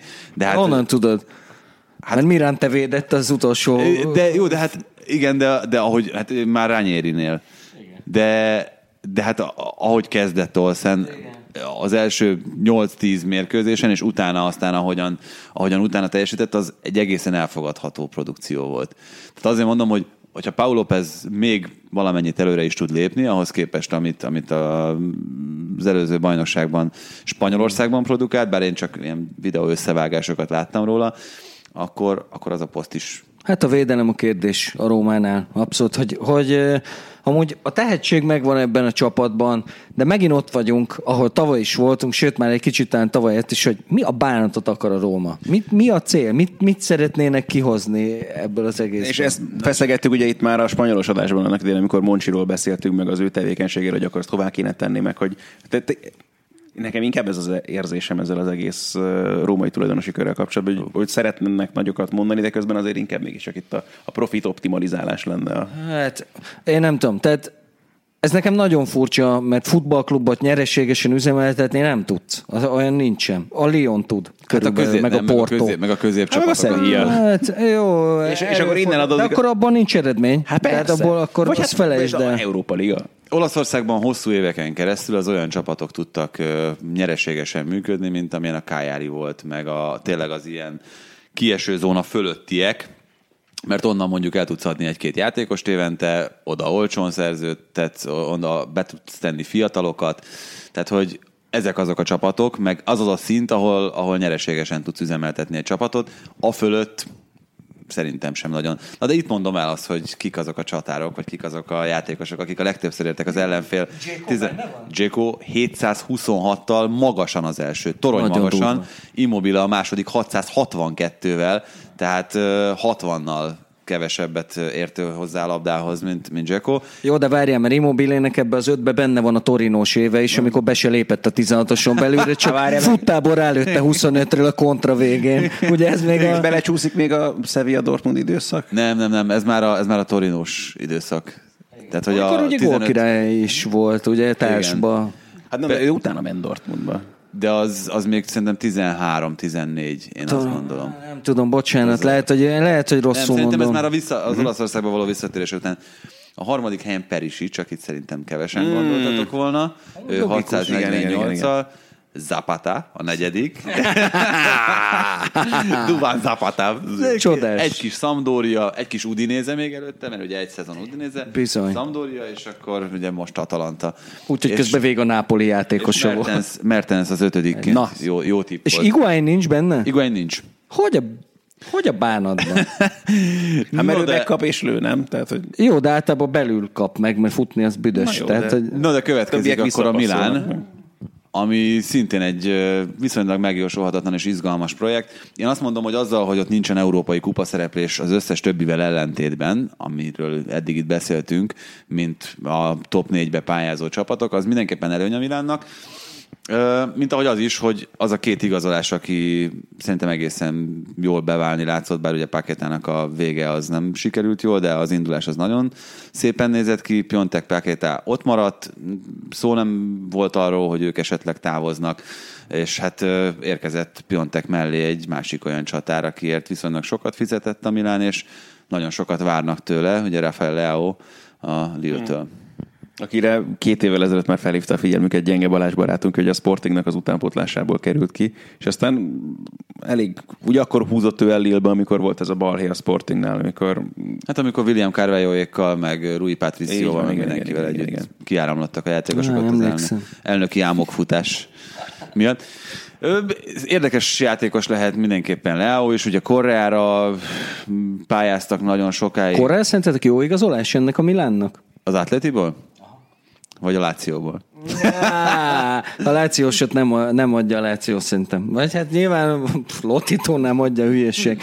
De ugye az atlétisre, és szerintem nagyon túl van árazva. Tehát ahhoz képest, amit ő adna ennek a Milánnak, mert hogy ugye a Milán mit fog csinálni, meg, kell prób- meg fognak próbálni, főleg Gianpaolo letámadni az ellenfél térfelén, tehát a domináns focit akar majd játszatni ezzel a Milánnal, amire szerintem jelen pillanatban kevésbé alkalmas. Tehát ez a mostani keret, ez egyelőre ez nem, nem feltétlenül jó erre. Igen, van pár felvetésem a Milánnal kapcsolatban, amit, amit én magam sem tudok megválaszolni, hogy ö, nagyjából összeraktam egy, egy kezdőcsapatot magamnak, hogy hogyan néz neki ez a Milán legerősebb összeállításban, abban én négy új igazolást ö, raktam be. Lefogadom, hogy Bennászer az egyik. Benasser mindenképpen az egyik. Krunic nincs benne. Ne, Krunic nincs. nincs. Hát ugye annak idején Gianpaoloval együtt dolgozott az Empolinál, tehát hogy ő inkább ennek kö- köszönhető, hogy, hogy oda szerződött. Jó, de akkor ide fölvetném ezt a kérdést. Mit akar az a Milán, amelyik a középpályájára, ahova szerintem a leginkább igazolnia kellett volna, a kiesett Empoli két, oké, okay, hogy jó futbalisták, tehát az Empoli két kvázi legjobb futbalistája, de hogy, hogy onnan, onnan igazolnak, akkor az, amit, mi a terv? Mi a cél? Hát ö, ö, igen, én- is, én is ezt feszegetném, hogy, hogy itt ez, ez vajon hova vezet. Akkor most nézzünk rá Ádira, mert ha egyikünk se tudja, akkor Ádi fogja megválaszolni. Nyilvánvalóan. Hát jó, de ebben meg nyilván vannak olyan edzői libling dolgok is mindig, és egy csomószor hajlandó az ember túl Akkor Gaston Ramirez még biztos megveszi. Mert ha van Liebling, akkor...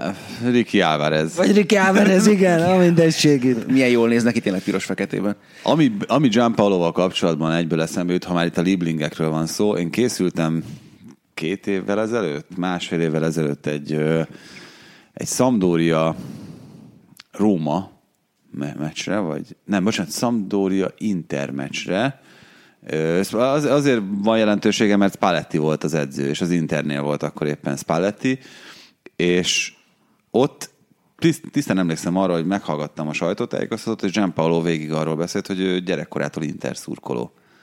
Amit itt nagyon kevesen hoztak elő az elmúlt időszakban, meg nem láttam, olvastam, hallottam róla, hogy ez a Milán szurkolóknál kiverte volna a biztosítékot, de azért egy ennyire egyértelmű állásfoglalás az...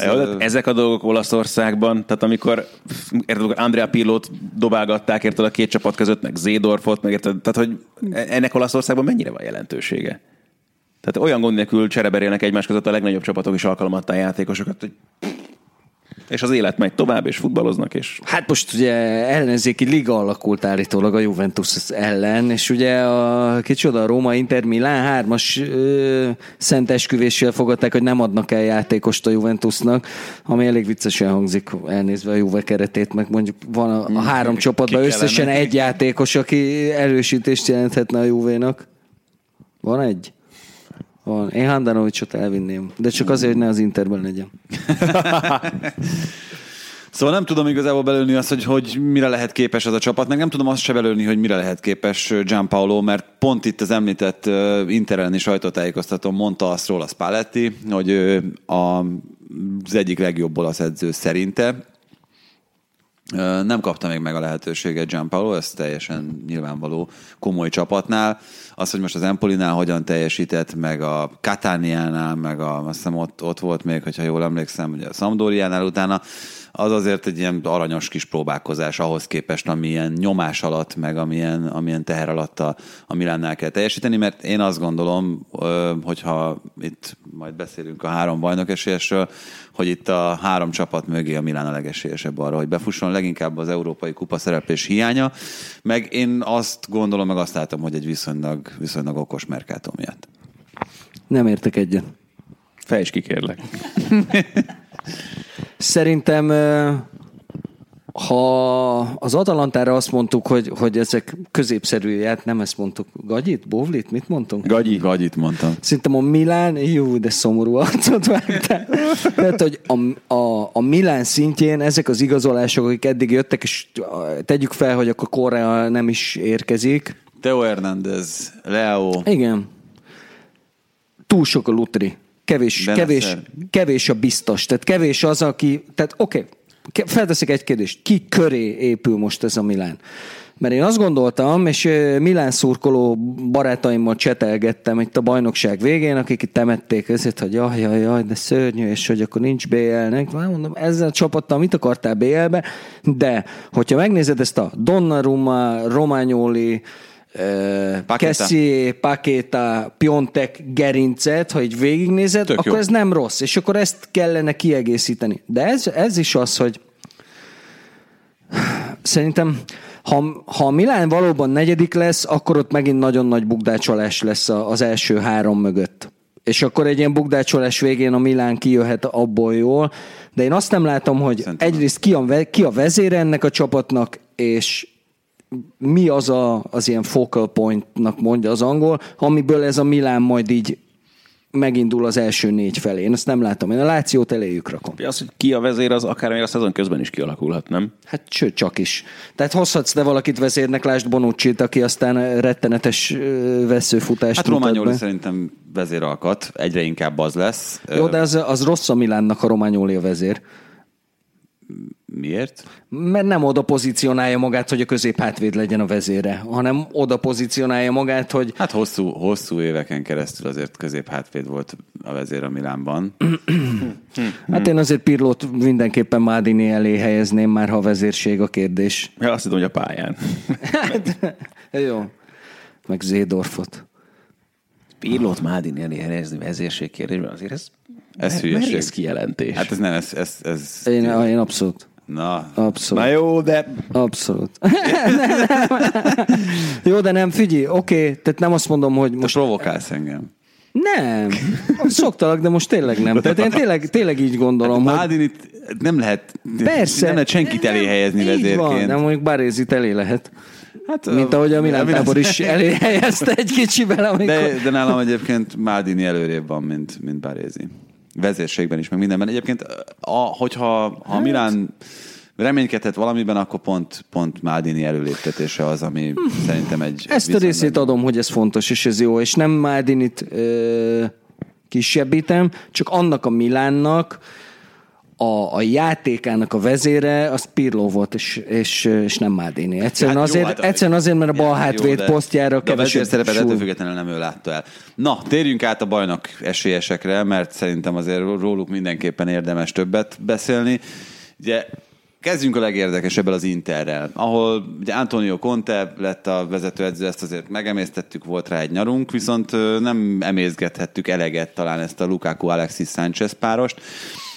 Alexis Sanchez kapcsán az első dolog szerintem, amit, amit el kell mondani, ugye itt uh, már beszéltünk róla a hétfői adásban is, hogy őt Conte nagyon régóta akarta. A Juventushoz is az első igazolások között volt, akit szeretett volna megszerezni, és nem véletlenül valószínűleg azt a futballt fogja játszatni az Interrel is majd Conte, amit egyébként a Juventusszal játszatott, és amit Guidolin az Udinézével játszott annak idején, Csodálatos. amikor, amikor Dinatáléval alkottak csatár kettőst. Nagyon köszönöm Francesco Guidolin említését először is, mert egy csodálatos férfiről beszélünk, aki ugye eh, éveken keresztül megcsinálta azt ebben a mezőnyben, hogy elvitték négy játékosát, és a következő évben megint odaért, és BL selejtezőket játszott. Ugye emlékeztek az Arsenal ellen, hogy esett ki az Udinéze? Hogyne. Úgyhogy mondjuk... Mi- Michael Suell. Igen. Igen, az a Brága ellen volt szerintem. Brá- igen, ez a egy Brága kiesés. ellen volt, de Igen, az, igen, is, igen. egy, Ja, az is egy ilyen kiesés volt, hogy ennyi múlott, és az Arsenal ellen is. igen. De ugye voltak Liverpoolban is, bár az csoportmeccs volt talán. A Liverpool az, igen, az, az Európa igen, Liga Európa Liga csoportmeccs. csoport. Na mindegy, szóval Gidolin egy csodálatos fickó, és ez egy... Nekem És az, és az ő, ő talán Hol legjobb Udinézéje. Ezt a kérdést én akartam feltenni. Hol van? Mit csinál most? Hát ő szerintem ilyen szakmai igazgató. Jó, mondjuk 170 éves ránézésre. Tehát, hogy... Jó, de ez 15 éve is így volt. Igen, abszolút. Szerintem szakmai, tehát ugye a Watfordnál volt egy viszonylag rövidebb időszak igen. Angliában, és utána, és utána, hogyha jól emlékszem, akkor ő visszament Udinébe ilyen megfigyelői hálózat és szakmai igazgató Ja, koordinátornak. De, de nem, nem vagyok ebben most már százszerzékig biztos, de azt hiszem, hogy volt egy ilyen, tehát Ja. ugye a Podzó család Igen. közelében maradt. Na, erős kanyart vettünk amúgy. az, Intertől. Az Intertől, igen. No, de tehát, hogy az ott szerintem a, a legjobb Guidolin féle Udinéze volt, és a legjobb Alexis Sanchez talán, beleszámítva itt a barcelonai, meg az arzenálos éveket is. Hát én a... a, Azért jó volt Az az Arsenal-. Sanchez nagyon. Az utolsó fél évet leszámítva ő Jó, nem, de, nagyon jó volt. De, de annyira szerintem soha nem volt, hogy négy gólokat rúgott meg ilyenek, nem emlékszem. Na jó, de hát most ne, ne hasonlítsuk ezt, hogy négy gólt rúgsz a szériába és a Premier League-ben.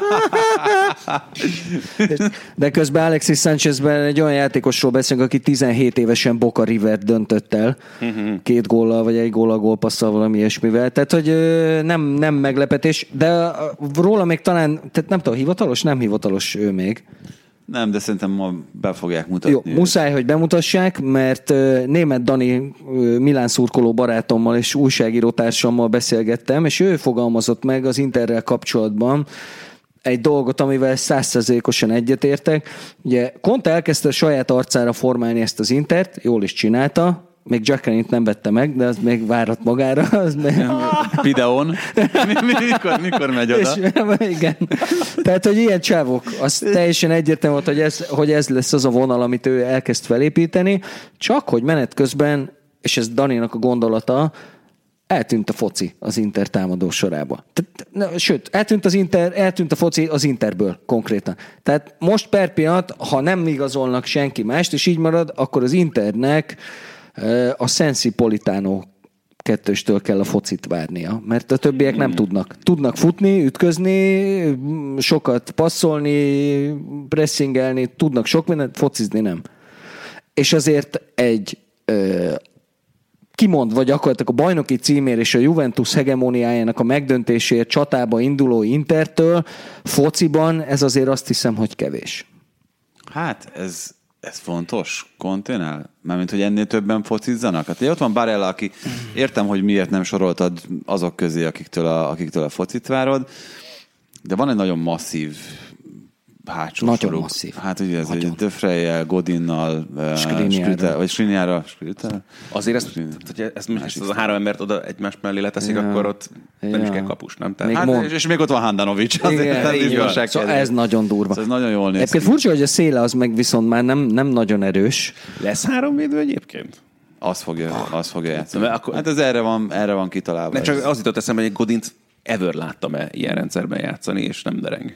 Tehát nyilvánvalóan Hát se a válogatottban, se az atlétiben. Nem, ö, hát jó kérdés, hogy a válogatottban volt-e Biztos, olyan, hogy benne, nem? nem. Tabarezni nem, Nem, volt nem, olyan nem, nem, nem, háromvédő. Szerintem ott sem lesz rossz, tehát hogy Én nem félek tőle nyilván, tehát megmondom, két ilyen emberrel mellette. szóval tehát az, brutálisan jól néz ki ez az Inter, és, és én azt mondom, hogy Skriniar se nagyon játszott három védőt szerintem. A Sampdoria nem nagyon játszott három védőt. Hát az, Az játszott. de az Interben tényleg játszott, hülyeség. Játszott. játszott jobb Jó, mondjuk szarul is nézett ki. Annyira po- szerintem nem. Hát jó, pont ő kevésbé, mint az Inter a három Ebben védőben. a, ebben a három védős rendszerben szerintem pont tökéletesen ki fog jönni az, hogy ő, ő mennyire jó egy az egyben, mert ott, ott nagyon sok ilyen fajta párharcot kell megvívni. Nagyon jó, biztos. ami, Ami a másik érdekesség, ezt már említettük, ugye itt több csapatnál Nainggolan elküldése, Ikárdira, hogy nem számít Conte, tehát hogy ebből is látszik, hogy mennyire határozott elképzeléssel indult ő el az Internél. Icardiról itt annyit mindenképpen érdemes beszélni, hogy egyelőre ott van az Inter nyakán, nem fog játszani, ez, ez gyakorlatilag biztossá vált Conte állásfoglalása alapján, és nem akar elköltözni a hírek szerint. Ugye Nápoly lett volna talán az egyik legjobb alternatíva. Hát Egy... sőt, az tökéletes lett volna. Neki is, meg a Nápolénak is. És itt, és itt ugye röpködnek olyan hírek vele kapcsolatban, hogy ismét mm, állapotos a felesége, aki az ügynöke is nem mellesleg. Amúgy is van öt gyerek, akit közösen nevelnek, az ő mozgatásukon sem nagyon gondolkoznak, tehát nem akar elköltözni Észak-Olaszországból Icardi, és ez azért elég erősen behatárolja a lehetőségeit. Ez, engem egyébként ez a dolog is érdekel, hogy ez a... Tehát, tehát Nápolyban még betennéd oda ebbe a csapatba Ikárdit, hogy egyrészt az tudna-e valóban működni, meg hogy Icardi mint nem tudom, most majd azt mondom, hogy mint ember, mint lény tudna, tudna, tudna működni. Ah. Szerintem az, az egyrészt tehát játékban az nagyon jól néz neki. Az nagyon-nagyon jól néz neki. Egy ilyen típusú center, az ficánkol ebben a Nápoliban azt gondolom, hogy mindenféle szempontból azt nekem az egészre egyébként az jutott eszembe, hogy az egész átigazolási szezon nekem egy kicsit azért furcsa, mert azt látom, hogy bődületes tehetségű, nagyon jó futbalisták rárohadnak csapatokra, és inkább arról szól, hogy mindenki próbálja elsuvasztani az olyan játékosait. Neymar. Bale, James, Neymar, Dybala, Icardi, Dzsékót is ide soroltam én, mert azt hittem, tehát amit a Róma eddig csinált, abban az következett, hogy Dzsékos menjen a francba, mert túl jó nem kell nekünk. És akkor, ha Dzséko elment volna az Interbe, akkor beindult volna ez a, a, a körforgás. Ez a jó kiszúrt mindenki másra. Ami szerintem, igen, tehát az nem illet bele semmilyen szinten, hogy, hogy Dzsékot megtartsák, és ezért ugye bajban van most mindenki, mert akkor lehetett volna egy ilyen Dzséko, Icardi, Milik hármast, és akkor mindenki, azzal mindenki kvázi jól járt volna, vagy hát nem tudom megmondani előre. De hogy az egész átigazolási időszak egy kicsit nekem ilyen, és ebbe abszolút beleillik Icardi, ami nagyon furcsa, ugye összeállt a, a Torinóban zseniálisan működő Marotta Conte kettős, akik azért nagyon rosszul kezdték ezt a, tehát a, a, ez ilyen rettenetes amatőrség nekem, hogy megérkezik Conte, szokásos üző, becsulázik az ajtóanyát, aki itt vagyok, üző, és akkor Perisic, Tipli, Nainggolan, Tipli, Icardi, Tipli, és akkor ezt nem lehet így, tehát Marotta, az nyilván osztotta neki a kokikat, hogy hülye vagy ember, hogy adjam így el, hogy te bemondod csípőből, hogy ezek menjenek a francba, ezek a játékosok, és hát játszik, látszik is Perisic, aki azért egy VB döntős horvát válogatottnak, hogy az utóbbi évére nem lehet nagyon büszke, de Perisic az egy jó futbalista, mit csináltak vele? Kölcsön. Nainggolan, mit csináltak vele? Kájári. Tehát ez, és most még ott van a nyakukon Icardi, aki mondjuk a legnagyobb érték lehetne, és így mondjuk a 150 milliót érő három játékosból kihúznak 25 milliót, meg annyit, hogy nem kell fizetniük őket. Szóval nem néz ki jól. Na de akkor Nápoli, vagy Nápoly. Kicsit itt bele, belezavarodtam a város és a csapatnévbe. Érdekes, hogy a hat legerősebb olasz csapatból az egyetlen a Nápoli, ahol megmaradt az edző. Carlo Ancelotti. Ah, tényleg. Mm-hmm. És nem azért, mert olyan marha jó volt. szóval ott az állandóság maradt, és hát azért tényleg egy futball összefolyik a nyála szájában erre a Manolas Kulibali hátsó kettősre. Van ennél jobb most világon? Hát azért van, van. Hát, az előbb azért végignéztük ezt a három embert az Internél. Hát, nekem, nekem, nekem Kulibeli abszolút Fandejkhez mérhető csak. Jelen pillanatban, és Fandejknek nincs olyan társa, mint amilyen Manolas lesz a Napoliban. Hú, ez a Lovren Manoles összehasonlítás, ez nem jutott Matip. eszembe. Nem, Matip, nem, nem. Manolas. Nem, mert Matip, Matip volt meg Joe Gomez igazából a két, Igen? két Na, állam. Na hát ebből is látszik, hogy megy. De mondjuk ma a borotválkozás előtt nem jutott eszembe, hogy ez szóba fog kerülni. Itt eszébe. Azért... Nincs ennél jobb páros, Igen. szerintem. Hát a Delikt Kielin is tűnik azért nagyon rossznak. hirtelen. Ja. Jó, még az egyik már egy kicsit kifele megy, a másik meg egy hát kicsit meg még befele jön, de ez lehet az az meg év. itt, meg itt azért kettő olyan játékosról beszélünk, Varane akik Ramos. már Jó, mondjuk Ramos már egy kicsit olyan. Hát ő is, igen. akik már olasz, Olaszországban bizonyítottak. És az nagyon sokat számít, mert Deliknek sok mindent kell még szoknia szerintem az első évében Olaszországban. Ah, igen. Működhet ettől, de, de itt azért Manolászról tudjuk, hogy mire képes.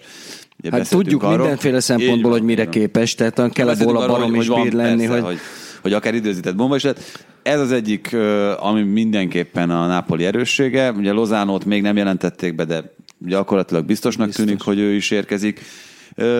És ami szerintem nagyon-nagyon okos, amit itt a Lációnál például negatívumként soroltam föl, az, azt szerintem az, hogy itt lényegében Manolász kivételével megint csak arról beszéltünk, hogy nem igazolt a kezdőcsapatban a Nápoli, és nem is nagyon kellett hozzányúlni ahhoz feltétlenül, mert Fabián Ruiz volt az egyetlen, akit igazán beépített Ancelotti az előző várj, szezonban. Várj, egy percet. Oké, okay, ez fejezd be, mert Fabián Ruiz óriási kedvencem lett, csorog a nyálam, hogy látom azt a csávót játszani, ez zseniális. Szóval ő, ő az egyetlen, akit beépített Hámsik helyére az előző szezonokhoz képest.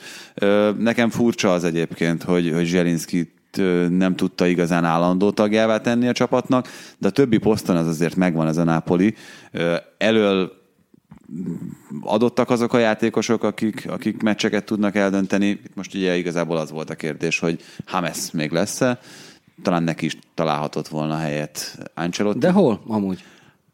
Hát nem nyilván- középpályás, főleg nem mögött a három csatár mögött csak nem azért arra kell gondolni itt, hogy, hogy ő, ő forgatta ezt a csapatot az előző évben is, és hogyha már itt a rotált csapatról beszélünk, akkor ő nagyobb minőséget képviselt volna, mint azok a játékosok, akik így bevethetők. Hát itt is azért bajnokok ligája lesz, majd jó sokára olasz kupa is, meg, meg bajnokság. Hogyha ugyanazt a minőséget fenn akarod tartani, akkor nagyon nem mindegy, hogy Unászt vagy, vagy Hames cseréled be. Egyrészt igen, másrészt azért továbbra is kérdés még az, hogy, hogy, hogy ez a Nápoli marad-e, mert például Állán ér elég komolyan küzd, és akkor megint ugyanaz van, hogyha, hogyha van Állán, vagy elviszi Állánt a, a Paris Saint-Germain, akkor megint ugyanaz van, mint Zsorzsinyónál, akit nem pótolt a Nápoli. Tehát oké, okay, lett Fábián Ruiz, aki egy nagyon-nagyon jó játékos, Hát de nem Zsorzsinyó. de azért nyilván. még nem Zsorzsinyó szint egyrészt, és te nem, tehát bevallotta, nem is próbálták pótolni. Most ha elmegy Állán, őt ki fogja pótolni? Tehát, hogy megint az, hogy Nyilvánvalóan senki. Hogyha Haaland elmegy, az, az, az kettővel lejjebb helyezi a, a Nápolit. hát Hát egyel biztos. hogy ilyen későn a átigazolási időszak végén. Tehát azonnal kezdve ott az totális öngól. Meg Alánt nem, tehát Alánt Kantéval tudott pótolni körülbelül. Tehát, hogy Tibi szeret azért nagy szavakat behajítani így. Én pont ezért szeretem. Alán, Alán szerintem a maga posztján és a, a, abban a pozícióban, amiben játszik, abban, abban szenzációs, az egyik legjobb. Hát a Nápoliban, igen, ezen, ebben a játékfelfogásban. Nem mindenhova tudnád beilleszteni egyébként. De igen, ez, ezzel én abszolút egyetértek, hogy, hogy az, az egy óriási ütés lenne, és azt akkor pótolni kéne. És nagyon furcsálnám, ha a nápolyi sportigazgató azért nem tartaná a tűzbe két-három potenciális helyettest. Nem is tudom egyébként, hogy kicsodát. Tudod, kit vinnék el? Tudod, kire mennék rá? Brozovicsra. Brozovicsra. Hát Én ő őt- kell, ő kell Konténak is. Biztos, hogy kell. Hát jó, de azért a pénzért, amennyit Állanér kapnak, azért a pénzért odaadják Brozovicsot. Bár a franc, ugye, mert az biztos. Internek meg nem kell Persze. eladnia senkit. Tehát Nem állnak aztán... ők olyan nagyon rosszul anyagilag. tudom. Igen, igen, igen. No, de akkor beszéljünk erről a csapatról. Két csillagos. Platiniekről? Itt még két csillagos. szóval a Juventusról, amelyik, hogyha arról beszéltünk, hogy itt voltak csapatok, akik okosan igazoltak, meg okosan erősítettek, akkor ugyanez elmondható szerintem a Juventusról is úgy, Ha várjunk még. hogy egyébként Várj, az, bocsánat, azt mondjuk el, vagy azt mondtuk az adás elején, hogy, mert ugye, ha látnak minket a kedves hallgatók, akkor értik, hogy miről beszélünk, de ugye Benin egy 84-es Juventus van. Bizony. Ariston felirattal, ilyen, ilyen mosógépünk. Nem vagyok egy mezvásárlós egyébként, de a Juve Store egyetlen jó húzása volt az utóbbi években, hogy elkezdte ilyen vintage dolgokat árulni, és hát ezt ez egy ilyenre azonnal, azonnal óriási szükségem lett. Még a Danonosra gondolkodom, ugye ezek egy győztes mez, az is jól néz ki.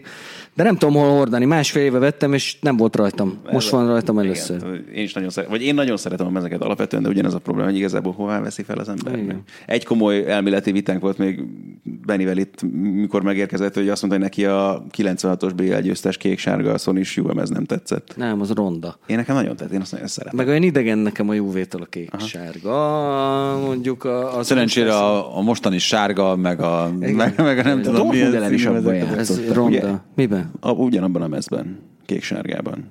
Nem, nem, szerintem hazai szerintem- volt. szerintem- Most így Del Piero van előttem, ahogy behúzza sarokkal, Ah, mert a ez- többit blokkolta az az agyam, volt. az egész. Nem, szerintem is ott, Szerintem- ott a, utána. Szerintem a ott a csíkosban csíkos, volt. csíkosban volt a jó. Nekem is az, az rémlik.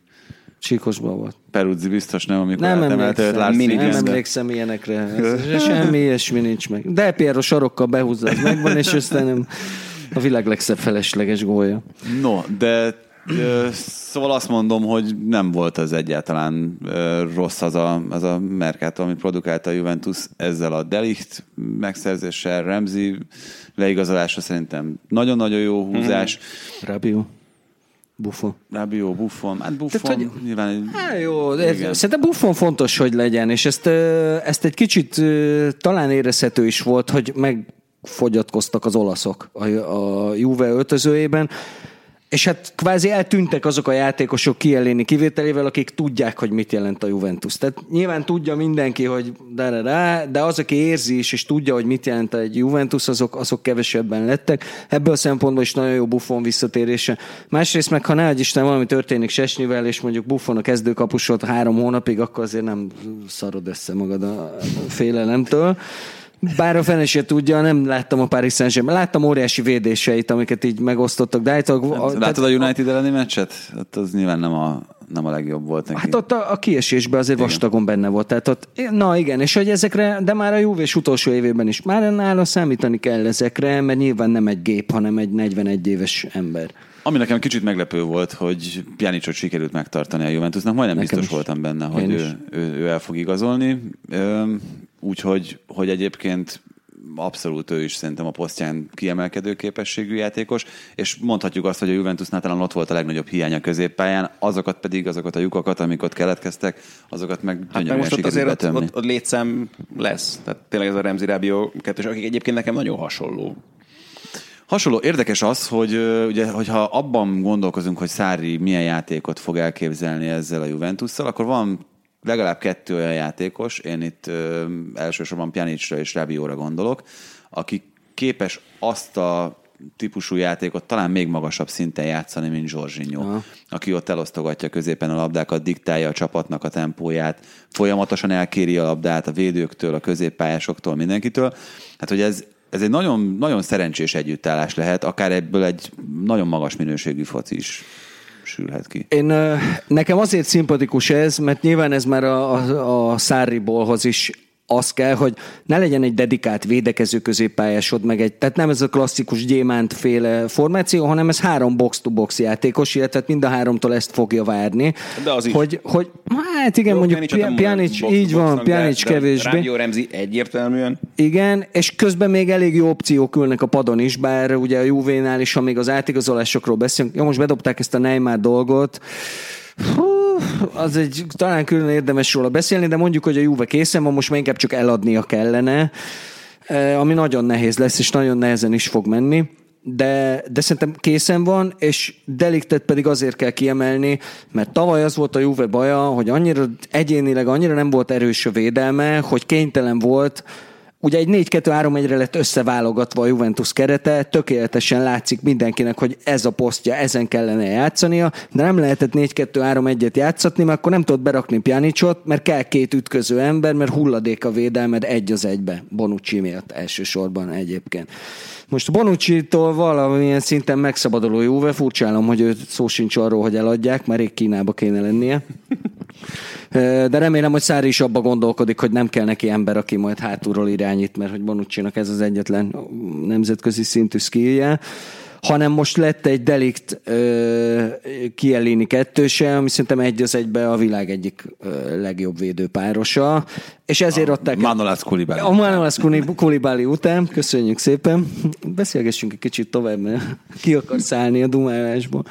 És ezért ennek volt köszönhető az is, hogy cancelo elengedte a Juve, ami a szurkolóknak fájt, de amúgy aki nézi is, nem, tehát aki látja és nem csak nézi, annak nem fájt, mert Cancelo egy szélső volt. Tehát védekezni nem tud.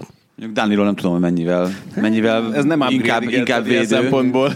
Nem tudom a csávót hova tenni amúgy. Én, én sem, de leginkább azért nem, mert azt gondoltam, amikor a City-be szerződött, hogy ő egy állandóan játszó figura lesz, tehát akár a jobb, akár a bal oldalon. Ugye De ezt ott mondta, volt Kyle Walker a másik oldalon. Eh, Ezt mondta róla annak idején.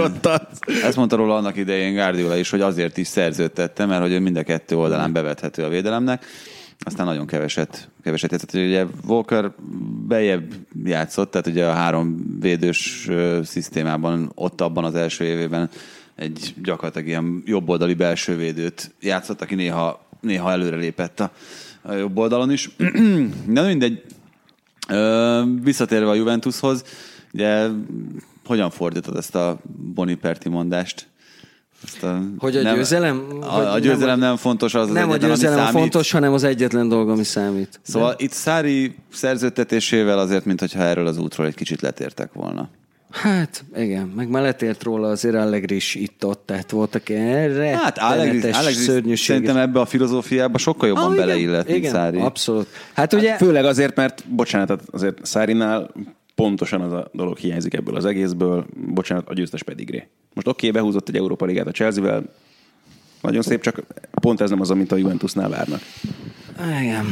Hát Ez, ez is az egyetlen félelme szerintem a, a Juve tábornak, hogy, hogy Szári mit kezd ezzel a helyzettel. Nyilván nem lehet a Juve-t se kárhoztatni, hiszen ha megnézed az elmúlt két évet, azok a csapatok jutottak a legjobb négy közé a bajnokok ligájában, akik olyan focit játszanak, mint Szári körülbelül. Tehát ha megnézed, nincs nagyon messze a Száriboltól se ez az Ajax, se a Manchester City, még kevésbé a Liverpool egyébként. Tehát, hogy ez, ez, ezzel lehet elfben most BL-t nyerni, és most minden adott hozzá. Tehát tényleg minden, minden megvan, ezek nem jó, mondjuk delikt kivételével, ezek nem tehetségek, akikben benne van az, hanem már érett nemzetközi szinten is rutinosnak mondható játékosok. Össze kell szokniuk, szerencsére idejük van rá, májusban kell majd nagyon jónak lenni, mert nyilvánvalóan most, ha csak az investációkat is nézzük, már nincsen, nincs, nincs mit csinálni. Most még Neymart el lehet hozni tényleg, őszintén szóval nem, nem vagyok benne biztos, hogy ez az a követendő út, de amúgy itt most pénz, paripa, fegyver, minden rendben van, szári a kérdés. Majdnem 10 perce beszélünk úgy a Juventusról, hogy nem hangzott még el Cristiano Ronaldo neve, de befejezésként azért mindenképpen hozzuk őt be, hogy Cristiano Ronaldo. Cristiano Ronaldo Cristiano Ronaldo. neki milyen szerepe lehet itt a Szári féle felfogásban, mert azt is azért latolgatják meg, meg, meg gondolkoznak a, az újságírók is, hogy őt hogyan integrálja ebbe a rendszerbe, átalakítja egy kicsit a, a tőle megszokott támadójátékot miatta, és hogy mondjuk Dibalával mellette mi lesz a helyzet, akinek szintén egy nagyon érdekes időszak van a háta mögött. Hát nem is az, hogy a kirakatba tették érted Dibalát, hanem hogy így, így, így, nem kell egy Dibala, nem akarod, de, na, gyerekek, figyelj, van egy Dibalánk valakinek, nem, nem, nem, senki. Tehát, hogy ez alapján nehezen tudom elképzelni, neki Szári olyan nagyon fontos szerepet szánna az idei szezonban. Hát állítólag pont ö, ezt mondta Szári, hogy, hogy ő valóban nem számolt volna vele alapesetben, de hogy meggyőzte őt itt a... Biztos a Triestinának rúgott góljával. Az mondjuk a, az előszezon gólja szerintem. Igen, elég jól sikerült, látványos volt. Gyönyörű volt. Jó, de közben meg, tehát amiről beszéltünk is, hogy a, Juvének most már eladnia kéne, mert rettenetesen bő a kerete. Most van hét középpályáson, mi a büdös francok? A három posztra, úgyhogy köztük van Kedira, aki mondjuk nem feltétlenül a Száribolnak a letéteményese, ajajaj. mondhatjuk, vagy ott van Emre Csán, akinek ugye azért volt elsősorban, ő, ő arra kellett, hogy a három védősre vissza tudja húzni a négy védősből, szerintem- amit az atleti ellen csinált a Juve, ő arra kellett, arra jó is volt, másra azért annyira nem. Ott van Bentancurt, mi lesz vele? Neki most játszania kéne. Én szerintem Emre Can is használható ilyen box-to-box játékosnak, mint amit Remzétől. Lehet. Nem feltétlenül. Lehet. Sokan vannak már ott. Igen, tehát, igen, a- igen, igen. Tehát, hogy a- kinek a a- jelen, és akkor ott van Matuidi, aki viszont teljesen kilóg ebből az egészből, mert ő talán az egyetlen, aki abszolút egy dimenziós játékos. Tehát Ehhez képest megérted, Deschamps se úgy használta a válogatottban sem. Szóval, hogy egy dimenziósnak Igen, nem úgy támadóként ki kell szorítani a Ronaldót. De nem csak, nem csak pontosan ebből gondolom azt, hogy miért ne állhatná meg a helyét ilyen box-to-box játékos. De Allegri is arra használta, és nem ment. Tehát, nem, tehát aki, most ebbe a Juventusban nem fér bele egy olyan játékos, aki belebotlik a labdába. Nem fér bele. Nem lehet. Nincs, nincs ilyennek hely. De ugyanígy elől is. Ott van Iguain. Mi van vele? Most ő tényleg középcsatár lesz? Azzal a Ronaldóval, aki miatt eljött rá a Real Madridtól annak idején? én Nyilván, tudod, tudod, elképzelni? Dybalát se tudod, Az a furcsa dolog, hogy Bernardeschi-t, Mandzukic-ot. Igvain szerintem az utolsó 10 perces csatár lehet ebben a szezonban, és ez lesz nagyon érdekes. Nem tudom, nem, Meg a- nem, tudom, a- elképzelni, hogy marad Én Higuain sem. egyébként. De hova? hova? Kinek adod? Ki fizeti ki a fizetését? Már nem lehet mindenkit a Paris Saint-Germainnek odaadni. Már lehet, hogy azt lehetne csinálni. Figyelj, akkor add ide Neymart, és akkor sorom. És akkor nyolc játékost így át, tele, nem lehet, nem lehet. Meg Neymar is az a baj, hogy még most csak találgatunk, most dobta be a Globo, hogy állítólag szó van erről is. Már korábban is pedzegettek Igen, ilyeneket. igen, korábban volt egy olyan időszak, Az itt Előtte nyáron, meg van Neymar, Dybala, Ronaldo? Hát ez micsoda? hát ez micsoda, nem lehet. És ez, ez meg, szerintem egyrészt túlzás is, másrészt meg hogy a bánatba fogod kifizetni egy csapatba Ronaldot meg Neymart. Tehát azt, hogy néz az ki, hogy ö, Majd ketten... fizeti, Szegény, szegény fizeti az munkások tovább, Ugye tovább sztrájkolhatnak. Ja, így van. Ugye ez micsoda? Az ö, alsó hangon 60 millió euró egy évben.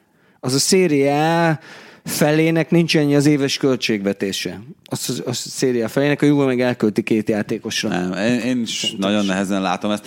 Egy dolog még szerintem, és ami, amit mondtál a Szári és a Bajnokok Ligája kapcsolatával, ami mindenképpen ezt támasztja alá, és ami szerintem mindenképpen bizakodásra adhat okot a Juventusnál, hogy a legfőbb dolog, amit leszögeztek annak kapcsán, amit a Juventus játszik már most Szárival, meg amit játszott Allegrivel, hogy mindenhol azt hittek, hogy mennyit gyorsult a Juventus játéka, mennyivel gyorsabb a labdajáratás, mennyivel gyorsabban ö, mozognak pozícióba a játékosok, ami valóban lehet, hogy egy, egy lépés a korszerűbb, vagy a jelen pillanatban eredményesebb futball felé, de majd meglátjuk. Mondok valamit. A Triestinát ugye legyőzte a Juventus 1-0 arányban. Mikor volt az utolsó győztes meccse a Juve-nak? Segítek. Április 27 Fiorentina. Április 27. Bajnoki győzelmet ért. Oké, okay. de az, És azután... az is, egy, az, is egy, az is egy elég nehezen. Nagyon nehezen. Igen, Úgy, hogy a. Fiorentinát éppen szanaszét pofozta mindenki. Ugye Montella a 0,22 százados pontarányjal jelentkezett a tavaszi szezonban, és mondjuk a Juventus vért izzadva sikerült legyőzni, de utána senkit se. Tehát azóta az új mezében, ebben a rondában, amit most a hazai mez lesz, még nem nyert a Juve. A Pink Majd Fugával. most a Párma ellen. A Pink Fuga. Majd a Párma ellen. A Párma ellen jó kezdeni amúgy. A mostani ö, tulajdonképpen a Conte érkezésével és a stadion átadásával kezdődő időszak az egy Párma elleni meccsel kezdődött el. És soha nem fogom elfelejteni, hogy bementünk a stadionba, körbenéztünk, gyönyörű volt, és ott, ott valahogy ugye ez Pirlo első meccse is, Conte első meccse is, az új stadion első meccse, Úgyhogy bocsánat, tehát ö, helyezzük kontextusba, kétszer egymás után hetedik volt a Juventus a- az olasz bajnokságban, kétszer egymás után, történelmi mélypontok. Gigi Del Nérivel a És második akkor, hát jó, de most oké, okay, de Zaccheroni jobb volt amúgy, mert hogy Gigi Del Nérin el lehet. Azért könnyű értszerűtni rajta, mert úgy néz ki, mint egy patkány. Mert hogy így a, a feje, de amúgy egy cuki fej, mindegy lényegtelen. És abban a, a, azon a Párma elleni meccsen ott érezni lehetett azt, hogy itt valami óriási dolog, oh, elnézést, hogy valami óriási dolog kezdődik. Tehát ott... Ö, Bocsánat, úgy, hogy ugyanabban az évben, januárban volt egy másik Párma elleni meccs, amit 4-1-re nyert a Párma. igen. Kiállították Felipe Mélót, és szétszakadt Fábio Várj, és most azt- És, és Jovinko kettőt lőtt talán. Akkor most ilyen Ez déjà az érzésed később van? volt. Milyenes? Most ilyen déjà érzésed van? Te most Nincs, mert egyrészt most nem leszek ott, rohadt életben. Másrészt meg uh, itt azért ez kisebb változásokkal, mint az, amikor minden megváltozott. De érted, ott ilyenek voltak. 3-0-nál rugott egy szögletet a, a Juve, és Pirlo sprintelt a szögletzászlóhoz a labdáért. És Ezt, so, ezt, ezt egyébként én közvetítettem azt a meccset, úgy emlékszem. Hála Istennek. De nem, sajnos nem hallottam, mert ott voltam. De hogy egy láttad, láttad Kontét, ahogy áll így, így, és így nézi az övéit, és így tudtad, hogy itt valami kurva nagy dolog fog történni, és történt is. Na hát, Nálunk is halljuk. történt, mert azon gondolkozom, hogy mennyi ideje beszélgetünk. Nagyon hosszú ideje, úgyhogy le is Igen? zárom. Majd téged amúgy is látunk a Digisporton, a szokásos műsorokban, gondolom itt a Kevésbé leszek csinos. felvezet, igen, felvezető magazin, meccsek környezete, meg Csinos összefoglaló. még csak, csak, de ilyen jól öltözött. meg, meg minden kapcsán, úgyhogy Benni, köszönjük szépen, hogy Én elfogadtad köszönöm a meghívást, szépen. és ismét történelmi adást sikerült rögzítenünk, mert szerintem soha az életben ilyen hosszút még Igen, ezzel gondolok, hogy hány részben kéne majd feltölteni. Mennyi, de mennyi ideje? Egy óra 40 perc biztos. Szóval köszönjük. Sziasztok! Én is köszönöm.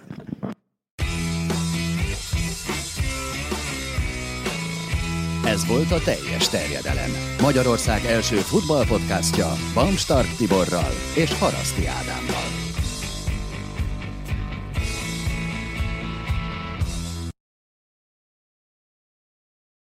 Ha más podcastekre is kíváncsi vagy, hallgassd meg a Béton műsor ajánlóját.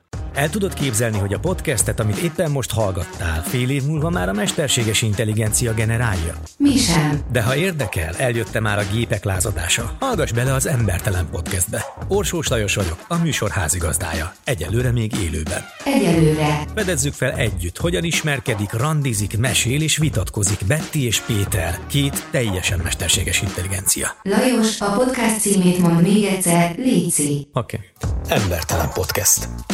Ez a műsor a Béton közösség tagja.